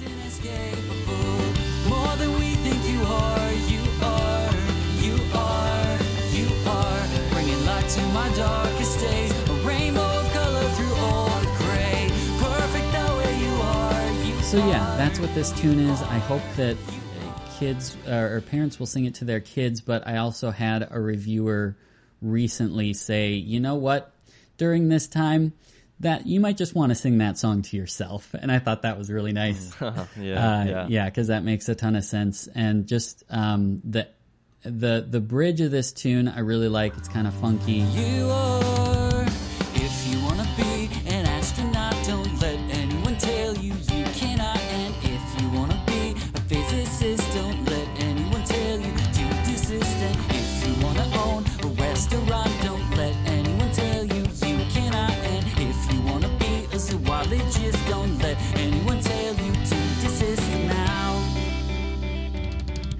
Telling um, kids everything that they can be and don't let them tell you that you can't be all those things. And then at the end, this is one of my favorite lines on the record. It says, You're a powerful gale wind's force. You can make anyone change course. That was the line I had written here too. Yeah. Yeah, that's a good one.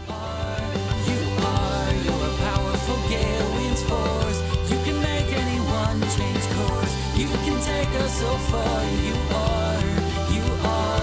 just picturing like a a a ship in the ocean that's sort of going wherever it wants to go and Alyssa being able to blow it in a very strong way in another direction. And I I posted about this um there was a reporter that came to my house and hung out with Alyssa for like half an hour and he wrote me this super nice email just about how Alyssa changed his day, like his year so far, basically. Like he read said that some, when you posted it was it. amazing, right? Yeah. And that's just what Alyssa has done for me and has done for other people, has just changed the way they look at her, looked at Down syndrome, changed their day, just changed the course of the direction they were going. Totally. It's amazing. I mean, that, it really is. It's amazing that that, that exists, that, that she can have that force and, and look at all this.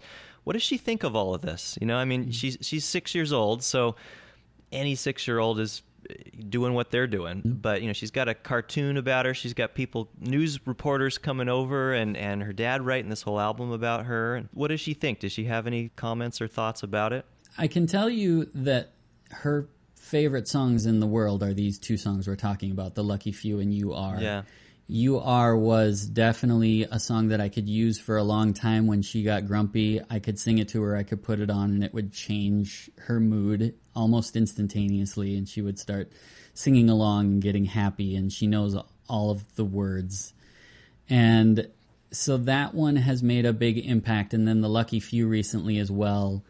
Yeah, as far as how much, you know, I, I and I think they're her favorites because she knows that they're about her and that they are something that I created for her. I think that's a lot of it, and she understands that. How much she understands about the grander scope and the reporters and you know the album as a whole, um, she's just like, well, that's that's Daddy's music, I think, and I hope that someday she'll understand the the grand scheme of everything, and take it as a whole. Like for a lot of people, I want them to take this as a whole because if you take some of these songs out of context, you're not getting the whole story, you're not getting the whole picture.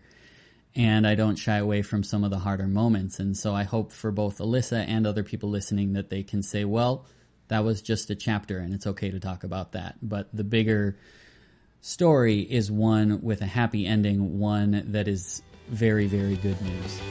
More than even I think you are, you are, you are, you are, you are. Well, I think maybe one of the sweetest things about this album here is, you know, it's all about Alyssa and all about this journey, but your whole family gets a mention, and we move on to another song that I think talks a little bit about your son, and this one is called Ode to Luigi.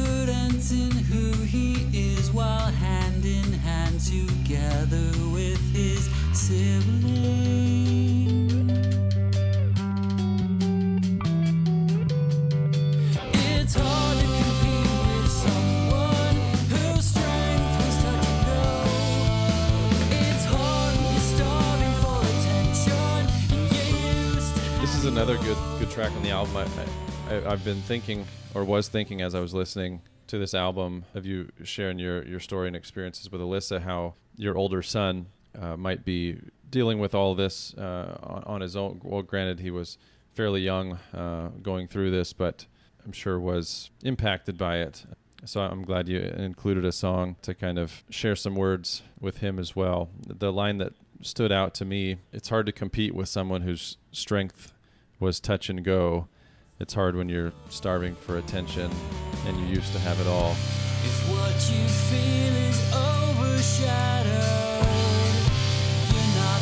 Sidekick, you're the hero.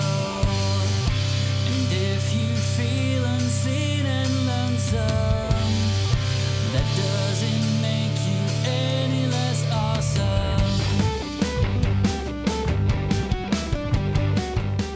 You that's probably something all older children experience uh, if they were an only child and then they they have a sister or a brother who's born that's maybe a couple two three years younger than them i'm sure there's that shift of well you're not quite as important as this person who needs their diapers changed and uh, you know has a lot more needs and attention so that, that that's probably a normal phenomena to happen but then to add the touch and go strength of, of alyssa the, the doctor's appointments the surgeries all the extra attention beyond the fact that uh, she's a newborn and requires more attention to begin with. That probably, to some degree, whatever a, a two or three, four year old processes, I'm sure that had some sort of impact, you know, on his development and just his observation of what's going on around him with the family and just kind of seeing seeing the stress and all, all the extra running around and being a witness to that whole process. Yeah, right on. Exactly. Luigi is obviously my son, and there's a video coming out for You Are where you can see that he loves to dress up in his Luigi costume. and and that it starts with talking about um, him holding his sister's hand on Halloween where he's wearing his Luigi costume and feeling self confident in himself. So, Luigi, for those that don't know, this is a reference to the actual Super Mario character, the character that always gets second place to Mario. It's like, oh, Oh, okay. who is Luigi? That's Mario's brother, right? That's how you describe Luigi, Yeah, is in awesome. reference to their sibling. Actually, describe myself as Luigi quite a bit with this podcast because Trev- Trevor's obviously the star of the show. I'm just kind of I'm just kind of here for the I ride. like Luigi better anyway. I well, yeah, and I've always thought of Luigi as sort of his own thing, and and my son Tyler will tell you the same thing. People would ask him, even on Halloween, or just you know while he's wearing the costume, "Where's Mario?" And he's like, "What are you talking about? Luigi is his own thing. He stars in his own games, like, and that's just exactly who he is. He's just his own person." and I so to me this is this whole metaphor for for him. Just he is the ultimate sibling, and he didn't come through that. He didn't start that way, right? Like you mentioned, when a new sibling comes along, especially one who is having a hard time with life, having a hard time breathing, needs a bunch of attention. Oh man, he went from 100% to like single digits. Like it was bad, but there was like so little that I could actually do about that. Hmm. There's one line in this song that says, uh, You have made me better, which is another one of those sort of hashtags that people use when they're talking about their kids with Down syndrome. You have made me better. And somebody I think will eventually notice that I used this line on my typical son, not my daughter who has Down syndrome, which is where you would usually use it. And that's because to me, helping Alyssa to breathe and survive took 100% of what I had as a dad and as a human being. And Tyler complaining about normal kid stuff about I didn't I wanted the red plate instead of the yellow plate or that wasn't what I wanted for lunch or just stuff that kids should be allowed to express when they're 2 3 years old that put me into the like the 110% range. And that's where I felt like I became a better person was pushing myself sort of beyond what I thought I was capable of doing. Um, and so this song is just about a celebration for him. It's about a celebration of siblings in general who make it through all of that because it makes an impact on your entire family when stuff like this happens. So I'm just super proud of him and I wanted to write a song for him, but let me tell you, this was by far the hardest song to write because you know my thing like Death Cab for Cutie, Pedro the Lion, like songs that are seeped in like melancholy and just that's my that's my wheelhouse. That's where I'm comfortable. And or if it's a, a different song, one that has some sort of tension in it. But now I said, okay, I want to write a song for my son. And I would write a draft and be so cheesy. And I just like, oh, how do I still be myself and celebrate him? And I went through drafts and drafts and drafts, and finally I was like, okay, this is what it is. Here we go. And I sent it to, T- to Steve Gould, and he just crushed mm-hmm. this drum track. And then all of a sudden, I'm like, who cares? It's amazing. I love it. And then it, it allowed me, because it was so playful, just to mess around. And so I started messing with like synth bass and all these weird computerized sound sounds. Uh, the guitar is one that has so much breakup in it that it sounds kind of like Pac- Pac-Man. It's got Oh this yeah, sort I of mean, 8-bit clear- vibe clearly to it. that's the first thing you pick up on is the video game style guitar Mm-hmm. at the beginning. and that's that's Tyler's thing, and that's how we've connected and bonded. Is you know just starting with the the Mario games that I grew up with, and it's sort of blossomed from there. Um, and we still like doing that sort of thing together. So all of that is just a celebration of who he is. This has become this was a slow burn, kind of one of my favorite tracks in the end as well. But at first, I was just like, well. This song sucks. Like, there's nothing I can do about it. But now I actually love it. I think it's really great. the other thing that just drives this one home for me, you know, all of these like really poignant lyrics that are heartfelt and all that stuff. Maybe the best line in this whole song or this whole album is you'll make an unbreakable team if you just stop kicking each other for just one minute, please. Because Yeah. it, it put it in just like the reality of Right. you guys as a kids, it's family, and it's kind of a just normal yeah, it felt. I mean, that to me that was almost like a genius line because all this other stuff is this like existential thoughts of like what would it be like if you know to deal with these situations that maybe are so specific to what your family went through and but that's like every family knows what it's like having the kids kick in the mm-hmm. back seat and that personalizes both of them to me in a way that I thought was really really genius but also made me smile at the same time and I thought that was really cool. Make unbreakable team if you stop kicking each other for just one minute. That's awesome. I, yeah, and again, it's just continuing to try to be playful on this half of the record and like make jokes and just Yeah. do all the things that I couldn't do on the first half. And that line that you mentioned, I was like, "So, wh- what do you think of this song, Tyler?" And he's like, I you can't release it. And I'm like, "What? I can't what? It's too late, man. Like what are you talking about?" He's like, "I don't want people to know that we kick each other." And he was like tearing up and he Oh was having God. a really hard time with it. And I'm like, "Okay, let me explain to you where I'm coming from. This is what every sibling experience is like.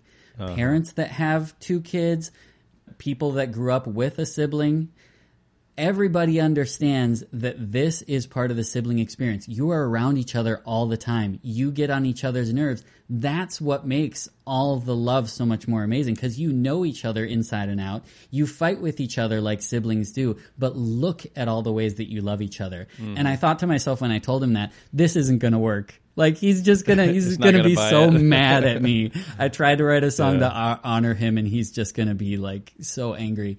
Right. And he goes, "Okay." He like That's he so like he got it. He accepted my answer, and I couldn't believe it that it worked. Nice. And now he's he really digs the song. He wants me to to to put it on, and he he appreciates it. But it was touch and go for a second there. Wow. I love that backstory. yeah, I wish I should have picked up on uh, on that. You know, with with the line, "You're not the sidekick, you're the hero."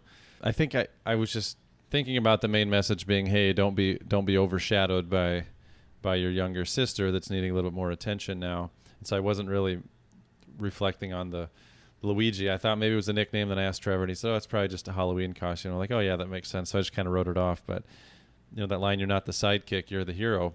Uh, you know, and, and if you feel unseen and lonesome, then then carry one another's burdens. Basically, you know, you're not in the shadow. You're a team. You're equal parts. You're together, and you need to look out for each other. You know, you're you're so right. We we tend to focus on one one one member of a of a team. You know, Mario and Luigi, Batman and Robin, Jordan and Pippin, Trevor and Shane. You know, the list goes on and on. But both parts are, are equal. We we you know, Yeah. but uh, yeah, we, we, we tend to we tend to forget that both both parts are required for the unit to be to be complete, and, and they'll learn over time. Uh, your your kids, um, that is that.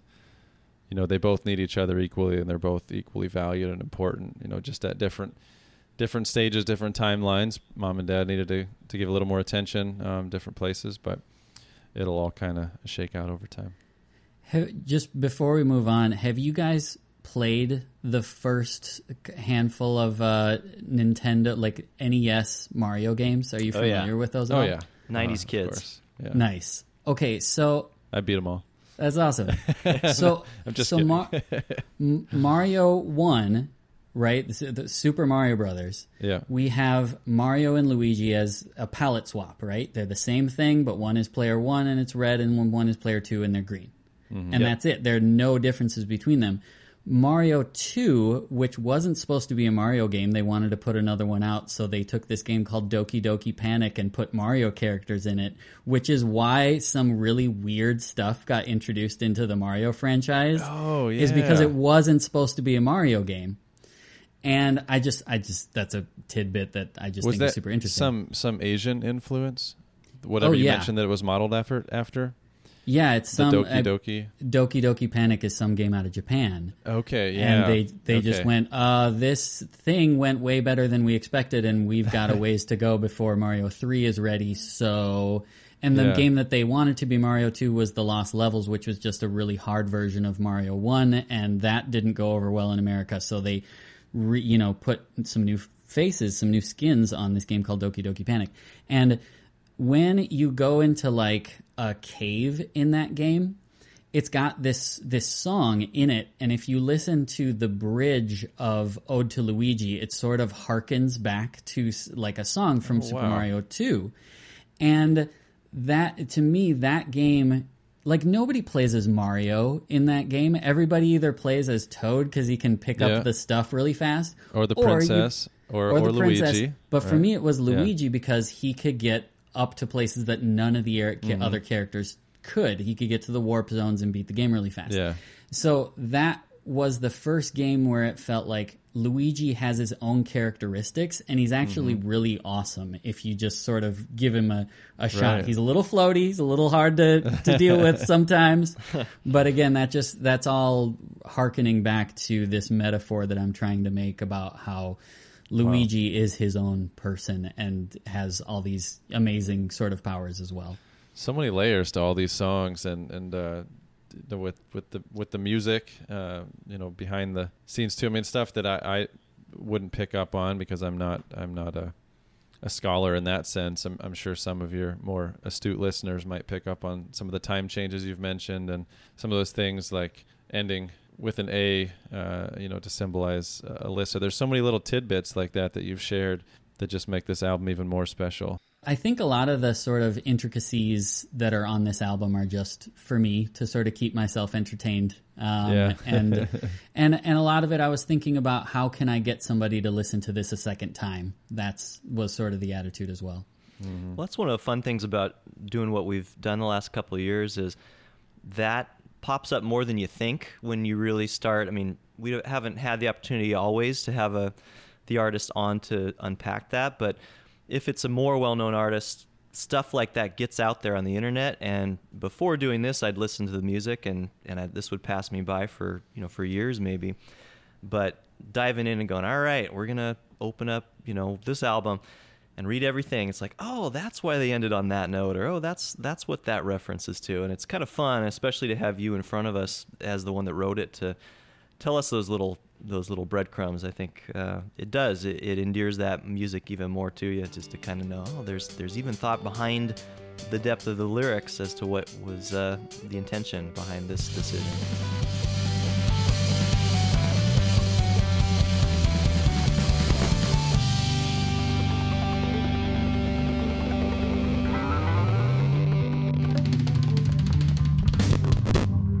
Well, we move on from this song.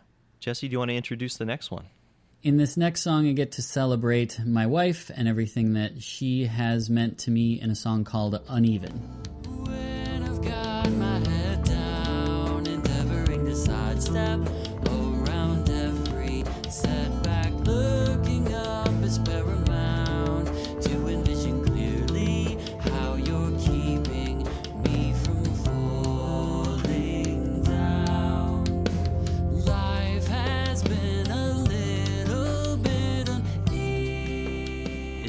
singing on any of these songs? Yes, uh, track one and wow, three. Yeah. Okay. Carrie is singing the background vocals. I meant to mention that as well.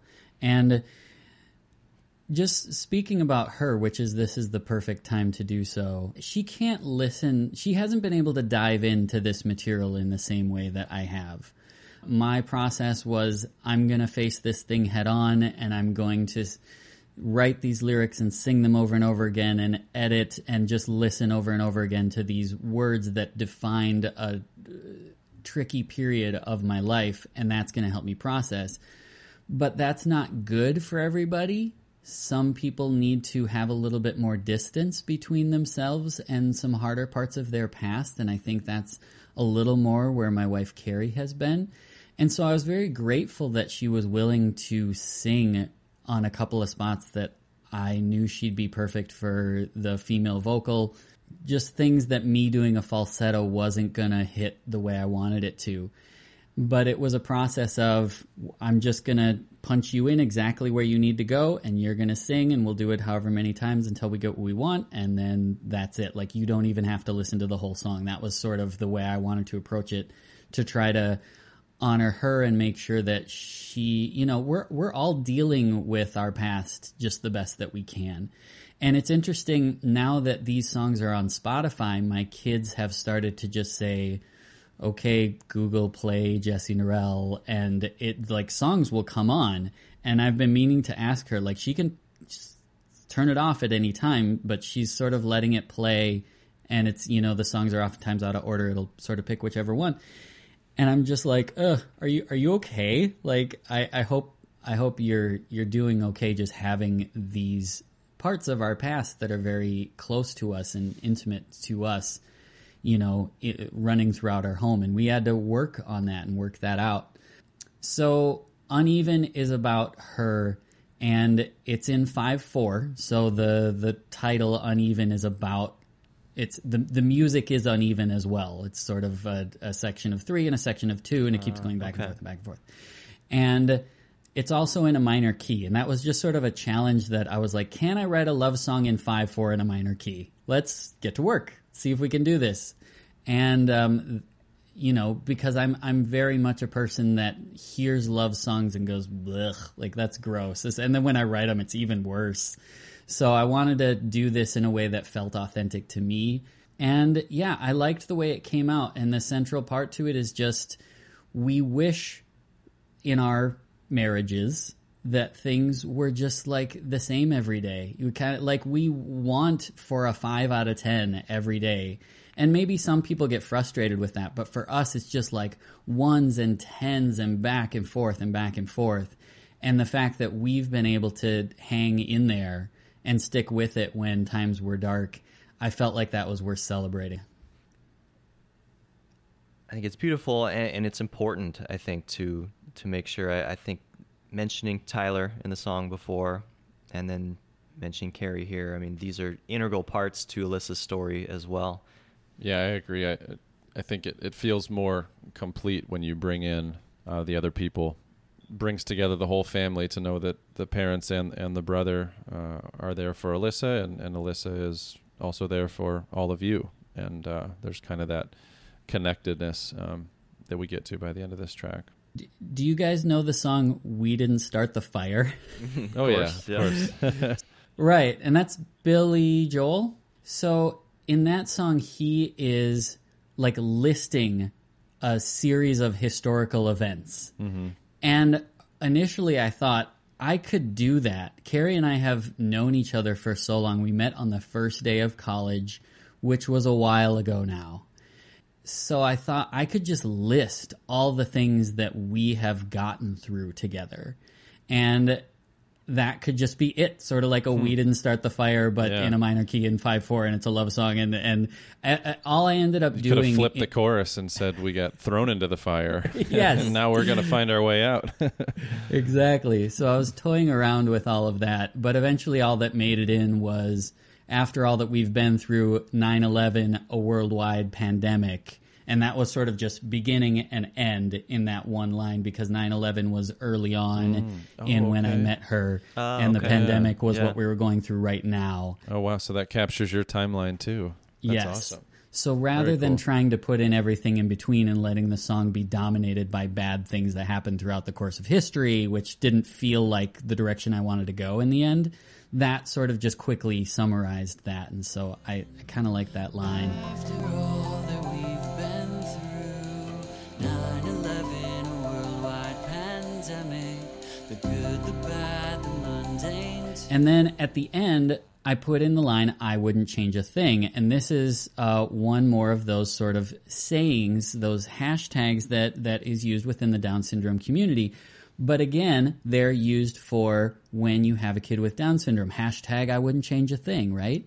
And for me, again, I wanted to put a different spin on this that even though our life has been up and down, I wouldn't change it. I wouldn't say I'd rather have this happen instead because those trials make you who you are and they make you stronger and they help to build this foundation as a couple.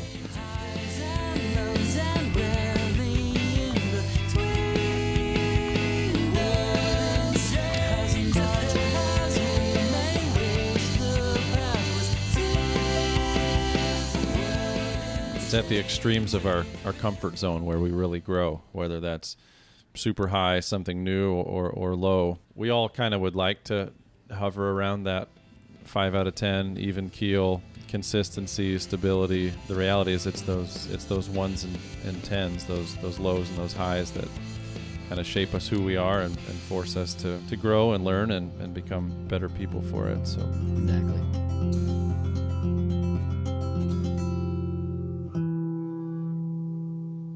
I think that's a good segue into the next song, which is the end of the album and a great depiction of expecting something and coming to something else that's equally beautiful. And this song is called Welcome to Sydney.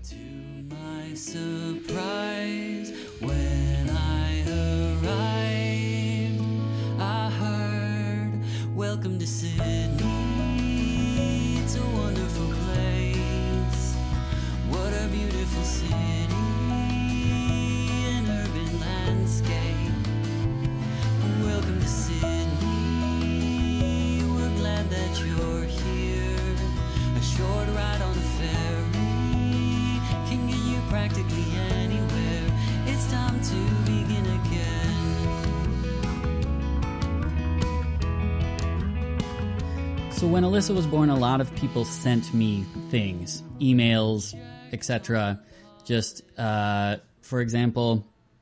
this video of a lot of kids with Down syndrome ran in a race and one of them won and it was really happy. And that was not helpful for me.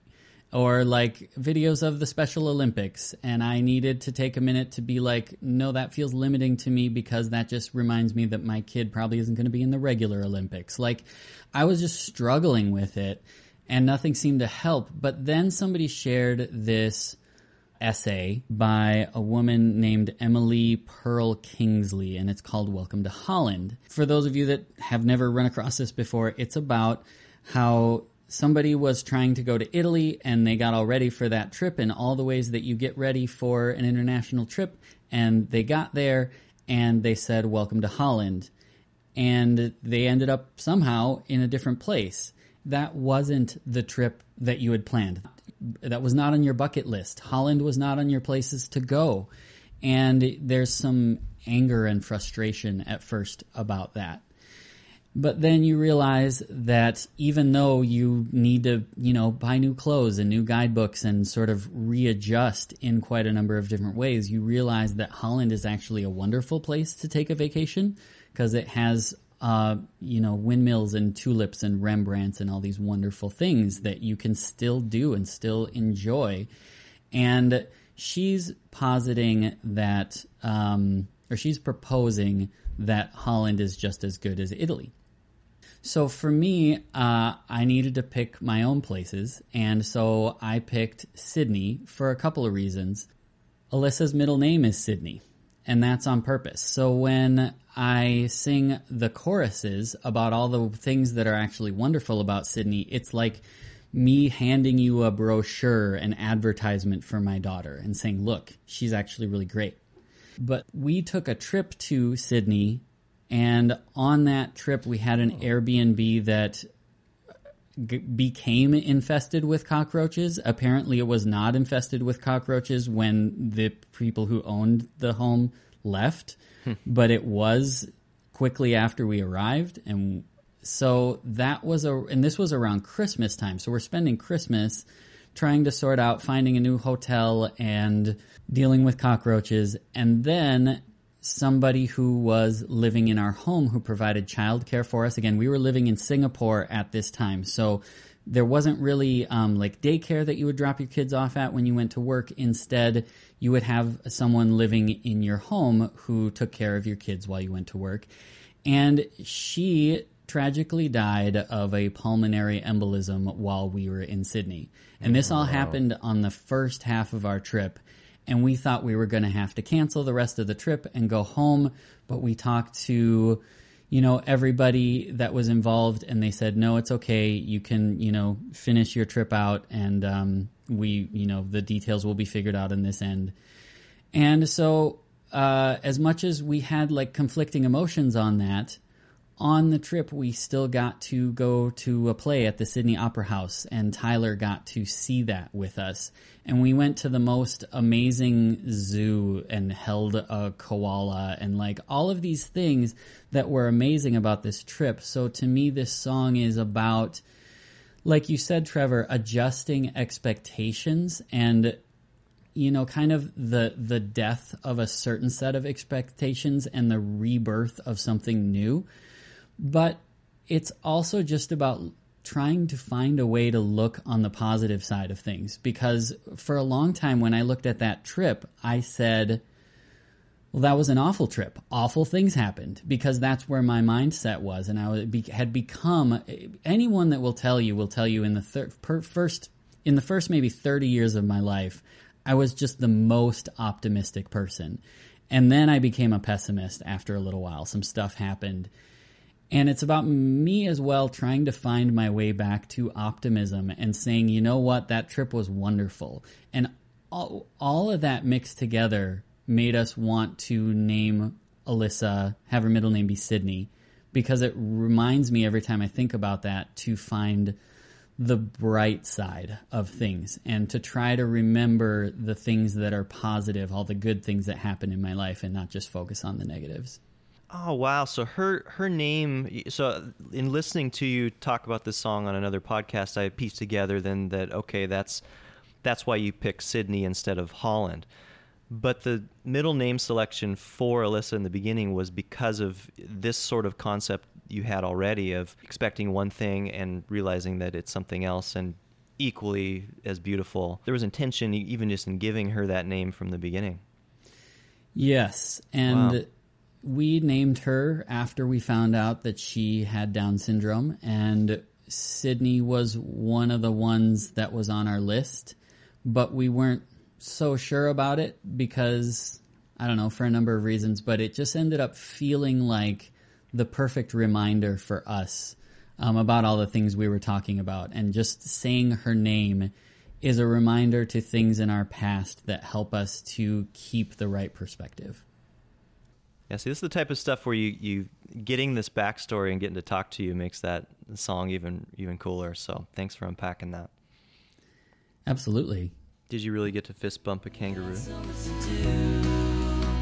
We could take a wildlife tour, fist bump a kangaroo or two.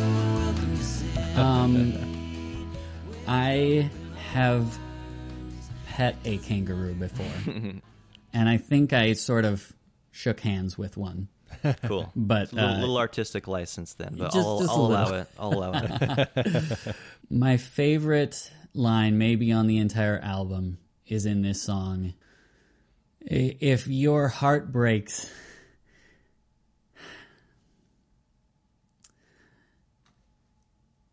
it says, if your heart breaks and your chest feels empty, put in the time for reassembly. Draws back to what really, you know, literally happened, but so applicable to anybody that's reframing something. If your heart breaks and your chest feels empty, put in the time for reassembly. This song is kind of a summary for the record, and since I heard of this poem early on, I considered having this be like the first song. But eventually it felt like a summary for everything that had happened and almost a new starting point for like the next chapter for launching off to something new. And so it felt like a good place to to wrap things up with, you know, the best bow like a bow in in the best way that I could. And that line sort of summarizes it for me and as you can tell it always makes me a little bit weepy Yeah. because it just it reminds me of uh just where I've been and where I've come and where I want to be.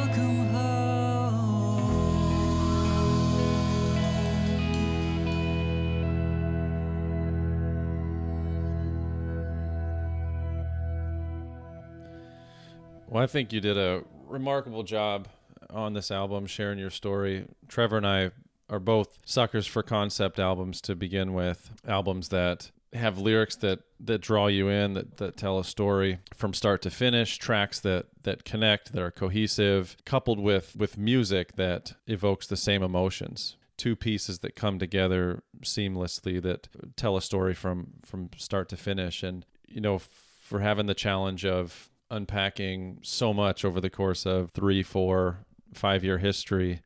I think you did a pretty good job doing all that in, in 12 tracks from, from the first half, uh, letting us in on some of the, the darker times to the second half where, you know, you, you let us know that, that uh, there's a lot of good that's, that's come out of um, the situation as well, both from from having an amazing child like Alyssa in your life who loves you and and your wife and and her brother, I'm sure, so much, but also the the growth of you as an individual, and I'm sure to some degree your wife and your relationship and the family unit as a whole to to come together to make it through something like this. Maybe it hasn't um, fully blossomed, or there hasn't been enough time to pass for you to you know see everything that this is going to bring about. You know everything that's going to stem from going through this together. But the, the, the story was told really well and i think you you know musically um, just to to have the this time here this this um, three hour chunk of time that we've shared to, to get to know some of the details and then to see how you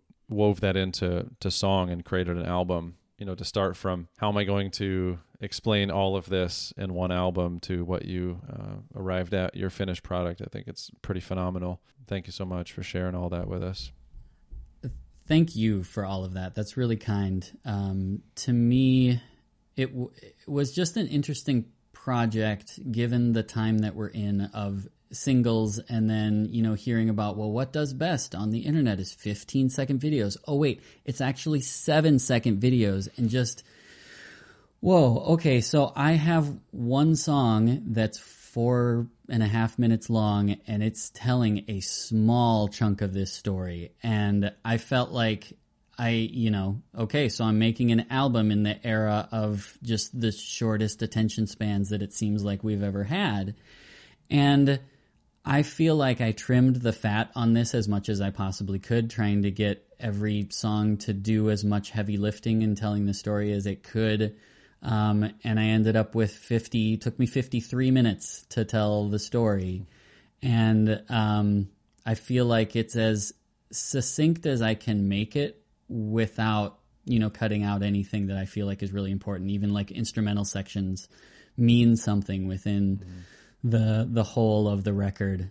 So it's just uh, really fun to talk to you guys and to to talk with people who get it. And this is what I wanted to do. You know, I, I worked on this almost you know really in isolation for a long time and it's nice to see it get out there and to um, connect with people who understand it and Jesse, you know, before we sign off too, I want to let you mention you've got a big day coming up here where you finally get to do some of these songs live. Um, can you tell listeners about that?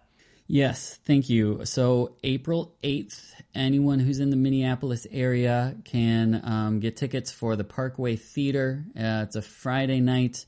Um, I'm going to be playing with uh, a cellist named Ben Ulsterholt and I'm going to be playing with a drummer named Chris Fleming, two guys that have signed on that did not play on the record, but I sent it to them and they like many people, they were like, "Oh yeah, this is great." And then, sure, I'll do it. And then they dive in and go, this is way more complicated than I thought it was upon first listen. It's sort of deviously complicated. Um, but they've stuck with it. And I, I'm super excited to share this with people in a live setting to be able to be in the same room with folks. I think it's going to be a really special evening. Um, a couple of my friends, Chris Mason and uh, Ben Noble, other Minneapolis artists, are going to be opening, and they are playing with full bands as well. So it's three white guys' names, but it's it's going to be three different bands, um, and it's it's going to be so much fun. You can get tickets at uh, theparkwaytheater.com. And where else can people support this project? I know you've got a website. What what is the preferred way for you for people to support your music? JesseNorell.com is the place to start, and because that has links to everywhere else. And if you there's any, you know, if you want to listen on Spotify, you can find a link there it's just a great hub for getting anywhere you want to go. And you can listen to the entire record for free in order from there. And I actually labeled the tracks, you know, 01, 02, because if you've only got Spotify on shuffle mode, you're going to listen to it out of order and it's going to make a lot less sense. Um, so if, you know, the way musicians work right now is we make everything we do kind of for free. Um, so I've put uh, over ten thousand dollars into this so far, and I raised over half of that, which is great. But I'm a little bit in the red right now. So if uh, and you know Spotify streams are not going to get you there. Um, if anyone wants to support, I'm on Patreon, so patreon.com slash Jesse Norell, or you can buy a CD. That's the only merch I have at the moment from my website. Again, that's jessenorell.com and just go to the store section. Well, Jesse, thank you so much. This has just been an awesome journey listening to the music. It started with a friendship before that, getting to know you, uh, getting to know your heart. We just uh, really, really appreciate you spending all this time with us and unpacking this album.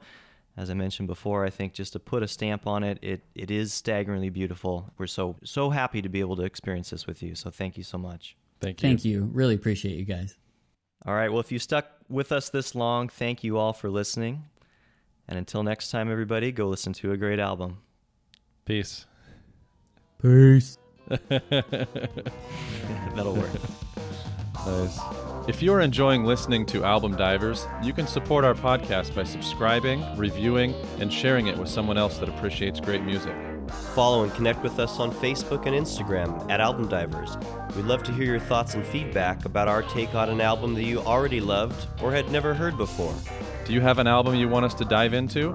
Email us at albumdiverspodcast at gmail.com and we'll consider adding it to our queue for a future episode. Thanks again for joining us. We hope you never stop discovering music that moves you to dive deeper. Until next time.